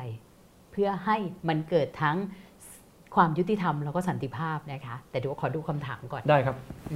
ค่ะ อืม ขอดูคำถามเลยนะคะ มีการพูดถึงแนวทางแก้ปัญหานักโทษล้นคุกกันมานาน อะไรเป็นอุปสรรคที่ทำให้ไม่สำเร็จสักที เพราะที่ผ่านมาไม่ได้ไปลงไปดูในรายละเอียดว่าไม่ได้รายละเอียดสิ ที่ล้นคุกเนี่ยมันมาจาก อะไรบ้าง ตรงไหนบ้าง สาเหตุเพื่อจะได้จัดการต้นน้ำก่อนอย่างนั้น ครั ใช่ไหม ใช่ คะ ครับ เรามาแก้ที่ที่ที่ปลายทางคือมัน อืม ล้นคุกแล้วหาทางระบายออก อืม นี่ผมสรุปไปแล้วนะครับ สายใหญ่ ค่ะ สุดเนี่ยคือเรื่องยาเสพติด แต่ยาเสพติดอุปสรรคคืออะไรครับ อืม พอพูดว่าเราจะเอ่อ decriminalization ของยาเสพติดเนี่ยคนจำนวนมากก็จะค้าน อืม ก็ต้องบอกต้องทำความเข้าใจฮะผมขอเชิญชวนนักเศรษฐศาสตร์นะเอ่อปกป้องนี่เขาก็นักเศรษฐศาสตร์อาจารย์อาจารย์ปกป้องเนี่ยนะครับเขาก็น่าจะหมายถึงว่านักเศรษฐศาสตร์มาเริ่มพูดไหม เริ่มพูดเรื่องนี้ เรื่องยาเสพติด อืม มันจะจะช่วยให้นักอื่นๆเนี่ยได้ได้ตามไปได้ แล้วก็ ค่ะ แก้ไปทีละส่วนครับ เรื่องเอามาขังเพราะไม่มีเงินจ่ายค่าปรับเอาแก้ไป อืมหืม เอามาขังเพราะไม่มีเงินประกันตัวเอาแก้ไป ค่ะ เอามาฝากไว้ในคุก ไม่ได้ ไม่ได้แก้ไป ก็แก้ไปทีละส่วนครับแล้วจะแก้ได้ โอเคค่ะคำถามที่สองนะคะเอ่อคนจำนวนมากในสังคมไทยเนี่ยเชื่อเรื่องลงโทษให้หนัก รวมถึงยาเสพติดทำยังไง อันเนี้ย ความจริงแล้ว ทัศนคติ ประสิทธิภาพของการเอ่อบังคับใช้กฎหมายเนี่ยไม่ใช่เรื่องเกี่ยวกับโทษหนัก อือหือ หรือเบา ค่ะ เป็นหลักนะครับ กฎหมายจะบังคับใช้ได้เนี่ย เมื่อมันมีประสิทธิภาพ ถ้าผมทำผิดปุ๊บผมถูกจับ อือหือ ต่อให้โทษเบาเนี่ย ผมก็จะไม่ทำอีกนะครับ แต่ถ้าหากว่าผมทำผิดต่อให้โทษหนักแล้วจับผมไม่ได้เนี่ย ผมจะทำอีก ใช่ หรือว่า ดังนั้นเนี่ย หรือ สิ่ ว่าง ที่สำคัญ ผมสามารถ กว่า จัดการได้อะไรอย่าง สิ่ง เงี้ยที่สำคัญสำคัญกว่าคือต้องบัทำคับ ให้ ช้ มีประสิทธิภาพมากขึ้น อือหือ แต่กฎหมายไทยไม่มีประสิทธิภาพเพราะอะไรครับ เอาง่ายๆนะครับเอ่อเราไปทำให้ความผิดที่ต้องโทษจำคุกมีมากเกินไปครับ อืม คุณกนิการทราบไหมครับ ในพรบของเราเนี่ยประมาณพันฉบับ อือหือ พันฉบับนะเพราะช่วงสอนอชอของท่านนายกท่านนายก อืม ประยุทธ์จันทร์โอชาเนี่ย ปั๊มออกมา 500 ฉบับ ค่ะ เท่าตัวนะครับ ค่ะ ในช่วงเวลา 6 ปีที่ผ่านมากฎหมายไทยจาก 500 กระโดดเป็นพันกว่าใช่อไหมครับ ในพันฉบับ นี่ผมพูดกลมๆนะ อือหือ มีประมาณ 300 ฉบับครับ ที่มีโทษทางอาญา ที่ตำรวจนะครับ จะต้องไปจับเอามาขังคุกเนี่ยส่งสารอายการส่งฟ้องต่อศาลผมถามว่าตำรวจรู้ไหมครับว่ามีพรบอะไรบ้างความผิดอะไรบ้าง ไม่รู้หรอก ไม่รู้ แล้วตำรวจ โอ้อาจาย์คะ แล้วตำรวจนะครับ อือหือ ไม่ต้องจบนิติศาสตร์ก็เป็นตำรวจได้ ค่ะ ผมเอาง่ายๆนะครับ คุณกนิกาทราบไหมพอดีถามผมเรื่องการชุมนุม อันนี้ผมพูด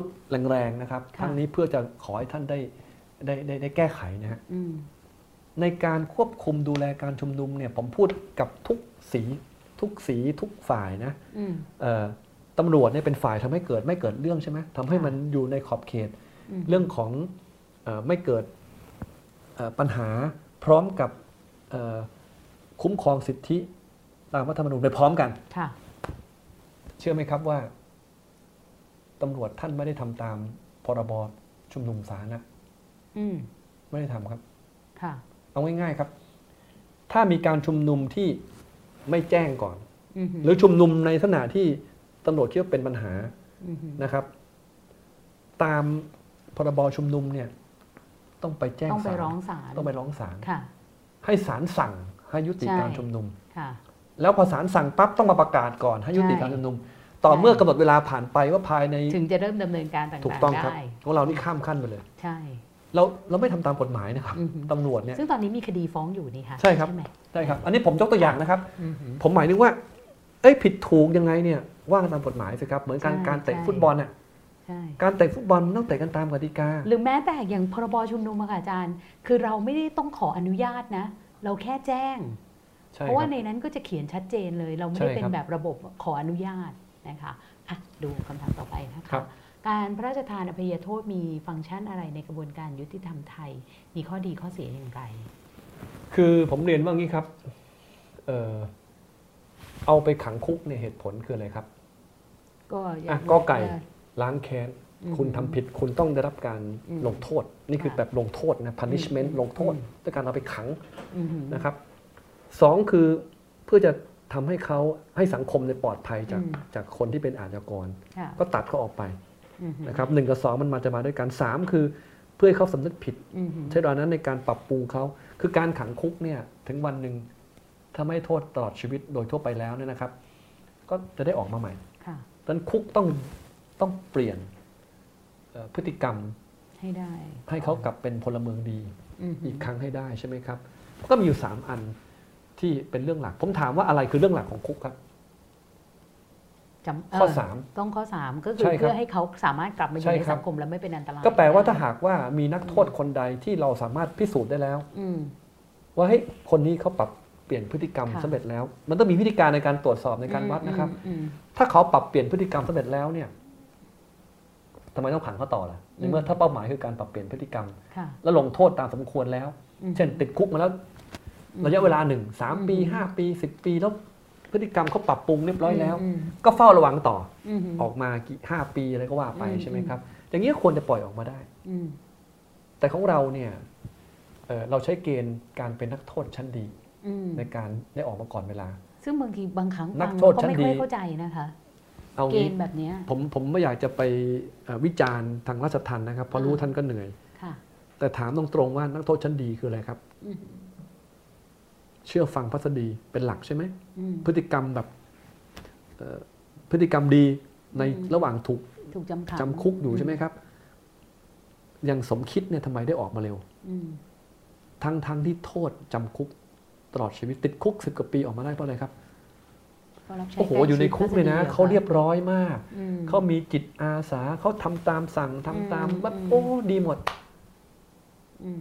ไม่ได้ไง อืม คือการจะปล่อยออกมาก่อนเวลาเนี่ยแปลว่าอะไรครับไอพฤติกรรมที่ทำให้เขาติดคุกต้องหมดไปแล้ว อืม ไม่ใช่ผม พฤติกรรมดีต่อพัส ต่ ดี อห ใน น้า คุกถูกไหมฮะ อันเนี้ย ค่ะ มันต้องเปลี่ยน อืม แต่ว่าถามว่าดีไหมก็ผมคิด อืม ว่าเป็นเรื่องที่ดีนะครับ ม คือถ้าหากว่ามีใครที่เขาเอ่อกลับตัวกลับใจ ค่ะ นะครับ โทษที่เคยลงไว้ อืม 20 ปีก็อาจจะ อืม 15 ปี 10 หรืออาจ ปี จะต้องมีกระบวนการกลันกรองมากกว่า ใช่ ใช้ ครับ คำ ใช่ ว่า ครับ นักโทษชั้นดี ใช่ครับ คือ ตาม คนคนที่ เกณฑ์การให้ของ ผมว่าเรื่องเนี้ศยล ต้องต้องต้องบอกกับทาง อืม กรมราชทัณฑ์ตรงๆว่า ค่ะ หนึ่งโทษจำคุกต่อชีวิตเนี่ย อืม อยู่ดีจะมาเหลือ อืม 20 ปีไม่ได้ อืมอืม เพราะเรามีเป็นขั้นๆนะ ใช่ จากโทษหนักสุด อืม มันจะลงมาเรื่อย ค่ะ ๆนะครับอ่าสมมติว่าเอ่อจำคุกต่อชีวิตเนี่ย ผม อืม ขั้นที่หนึ่งผมจะเหลือ 20 ทำไมมันห อี วบ กขั้น จัง หนึ่ง คะ ก็จะเหลือ มันก็น้อยมาเรื่อยๆไง ไม่จากตลอดชีวิตมาเหลือ 20 เนี่ย มันดูหวบจัง เอ้ยผมผมอาจจะคาดเคลื่อนนะฮะ อือฮึ แต่ว่าตัวเลขเนี่ยคือ ก็ประมาณ มันจะกระโดดจากตลอดชีวิตเนี่ยลงมาเหลือ ผมไม่แน่ใจว่า20 หรือ อืม 30 ลงมาได้ ค่ะ นะครับแต่ว่ามันจะลดลงมาเรื่อยๆไง อืม ถ้าเป็นพฤติกรรมนักโทษ ค่ะ ชั้นดี อันนี้ผมเรียนว่าในเรื่องของการทำให้นักโทษได้ออกจากเรือนจำก่อนเวลาเนี่ยผมคิดว่ามีเหตุผล อืม ถ้าหากว่าเขาปรับเปลี่ยนพฤติกรรมและ ค่ะ และการกระทำความคิดแล้วด้วยนะครับ อืม แต่ว่าต้องมีคนเข้าไปช่วยทางราชทัณ อื ฑ์ ม ไม่ใช่ไม่ใช่เพียงแค่ พฤติกรรมดีในคุก แล้วก็ อืม จะออกมาก่อนเวลาได้แต่เพียงอย่างเดียว ใช่ค่ะ กรณีของสมคิดที่มาทำผิดซ้ำนี่ มันพิสูจน์เลย เป็นตัวอย่าง อืม นะครับแล้วก็เอ่อเมื่อออกมาแล้วเนี่ยก็ต้องมีกระบวนการในการช่วยนะครับ อืม เพราะตัวเลขชัดเจนว่าตัวเลขประมาณสัก 30% 30 กว่า อืม 40%เนี่ยจะทำผิดซ้ำใน 3 ปีแรก อืมอืม ถ้าพ้นช่วงแรกไปได้เนี่ยโอกาสทำผิดซ้ำน้อยลงแล้ว อืม อันนี้ก็เป็นข้อที่เอ่อผมเอางี้นะครับ ผมตอบเลยคำถามมาเลยนะ อืมอืม เอ่อในประเทศอเมริกา ยุโรปแม้กระทั่งสิงคโปร์ ค่ะ ต่อให้ผมเป็นอาชญากรนะติดคุกมันจริงนะ ระยะเวลาผ่านไป 5 ปี ถ้าผมไม่ทำผิดซ้ อืม ำและผมมีพฤติกรรมที่เป็นพลเมืองดีแล้ว ค่ะ ผมขอลบชื่อออกจากทะเบียนอาชญากรได้นะครับ อืม ล้างประวัติเลย อืม ถ้า อื 5 ปีผมไม่ทำผิดซ้ำและเป็นพลเมืองดี ค่ะ ของเรานี่นะครับ เป็นแค่ผู้ต้องหานะครับ ยังต้องไปทำเรื่องเอง ออกไม่ได้ครับ ออกไม่ได้เลย สันตายฮะอย่างมากคือคัดแยก ถ้า ค่ะ ศาลยกฟ้องอัยการสั่งไม่ฟ้อง อืม ผมว่าเราเราเราเราเราต้องต้องแก้ไขกันอีกมาก แต่ว่ามันเห็นแสงสว่างนะ อืม เพราะว่าที่ผ่านมาเราพูดกันแบบเอ่อคุกเอ่อมีแต่คนจนนักโทษคุก แต่มัน ล้น ไม่มีตัวเลขมันไม่มี ใช่ ความ ครับ ชัดเจนขนาด ตอนเนี้ นี้ ย นะ ดูไปเลยครับ มันมีพรบ ใช่ อะไรบ้างมีระเบียบตัวไหนบ้างที่เป็นสาเหตุของนักโทษล้นคุก หรือ ค่ะ คนติดคุกล้น แล้วก็แก้ไปทีละตัวทีละตัว ได้ค่ะ นะครับ งั้นเดี๋ยวขอดูคำถามสุดท้ายนะคะ สังคมไทยชอบบอกว่ากฎหมายดีอยู่แล้ว ปัญหาอยู่ที่คนบังคับใช้อาจารย์เห็นด้วยไหม สองอย่างครับ อือหือ วันนี้ก็เห็นตัวอย่างกฎหมายไม่ดีตั้งเยอะ เยอะมากเลย เอา ะ ง่ายๆนะครับ ประมวลกฎหมายอาญามาตรา 29 ครับ ค่ะ ถ้าไม่มีเงินจ่ายค่าปรับให้ไปขัง อืม แทนค่าปรับ อันนี้มัน ค่ะ ดีตรงไหนล่ะ อือหือ ไม่ดีครับ อืม อ่ะอันที่สองครับเอ่อถ้าหากว่าเอ่อผมโดนตั้งข้อหา ค่ะ นะครับ แล้วตำรวจขอไปฝากขัง อือหือ เอาผมไปฝากไว้ที่เรือนจำบ้าง อืม กับนักโทษ อันนี้เป็นพรบราชทัณฑ์นะฮะ อืม กฎหมายมันดีตรงไหนแล้วครับ อันเนี้ยมันก็ไม่ ซึ่ง ดี พรบน่าจะทันแบบนี้ก็ไม่ถูกอยู่ ไม่ถูก เนี่ยอืม ระเบียบ ค่ะ ของศาลสองตัวที่ผมเห็นว่า อืม มีปัญหานะครับ ก็อยาก ค่ะ ซึ่งท่านเห็นปัญหาแล้วท่านก็ ค่ะ หวังว่าจะเกิดการแก้ไข อือหือ แล้วหนักสุดคือระเบียบของสำนักงาน อืม ตำรวจแห่งชาติ ที่ว่า ค่ะ พิมพ์ลายนิ้วมือเมื่อไหร่จะมี ปึ๊บ ชื่อในทะเบียน ทะเบี ก่อย น น อาชญาก ก่อ ร นอาชญากร ไปจนตลอดชีวิตเนี่ยอันนี้ ค่ะ ต้องแก้ อือหือ แต่ว่าคนก็มีมีส่วนด้วย ยกตัวอย่าง อืม เช่นอ่ะอันนี้ด้วยความเคารพนะฮะประมวลกฎหมายยามาตรา 30ทับหนึ่งเนี่ยเขาให้ดุลพินิจแก่ศาล อือหือ นะครับเอ่อในการจะสั่งบริการสังคมแทนการเอาไปขัง ถ้าเกิด อืม ผู้ต้องโทษค่าปรับไม่มีเงินจ่ายค่าปรับ แต่ว่า แต่ที่ผ่านมาเราพบว่าศาลท่านไม่ได้แจ้งสิทธิอันนี้ อืม แต่อันนี้ก็ต้องบอกว่าศาลท่านอาจจะไม่ทราบ ค่ะ เพราะกฎหมายใหม่ออกมาเนี่ยท่าน อืม นี่คือเป็นตัวอย่างของการ มันออก ต่าง เยอะ คน อะ ต่างทำ ใช่ นะครับ แก้กฎหมายเสร็จ ค่ะ ในฝ่ายนิติบัญญัติเนี่ย อืม ไปไม่ถึงศาลนะครับว่าแก้แล้ว อือหือ เขาคิดว่าเอาละแก้กฎหมายเสร็จประกาศในราชกิจจานุ ชอ เบบ ก คิด ษา ว่าทุกคนต้องรู้กฎหมายแต่จริง ๆ มันไม่ใช่ แม้กระทั่งผู้รักษาท่านยังไม่รู้เลย ค่ะ เพราะกฎหมายมันมากเกินไป ค่ะ เอาละผมคิดว่าเอ่อทั้งกฎหมายและคนเนี่ย อืม นะครับ ผมคิดว่า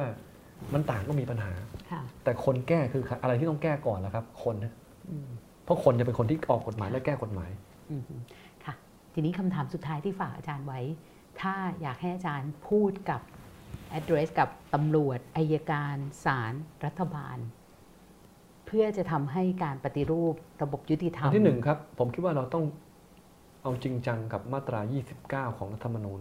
อือหือ ในคดีอาญาให้สันนิษฐานไว้ก่อนว่าผู้ต้องหาหรือจำเลยไม่มีความผิด อือหือ นะครับ เพราะว่าควรให้มีแต่ศาลเท่านั้นนะครับ ที่จะเป็นผู้พิพากษา ทุกท่านนะครับ แม้ว่าท่านจะมีอำนาจหน้าที่ในกระบวนการยุติธรรมแต่เมื่อท่านนอกเครื่องแบบหรือในเครื่องแบบก็แล้ว แต่ท่านก็อาจจะเป็นผู้กระทำความผิด แล้วตกอยู่ในฐานะเดียวกัน สักวันหนึ่ง สักวันหนึ่งได้ทุกวันได้ ค่ะ ได้นะครับ คือผมเรียนว่าความไม่เป็นธรรมเนี่ย อือหือ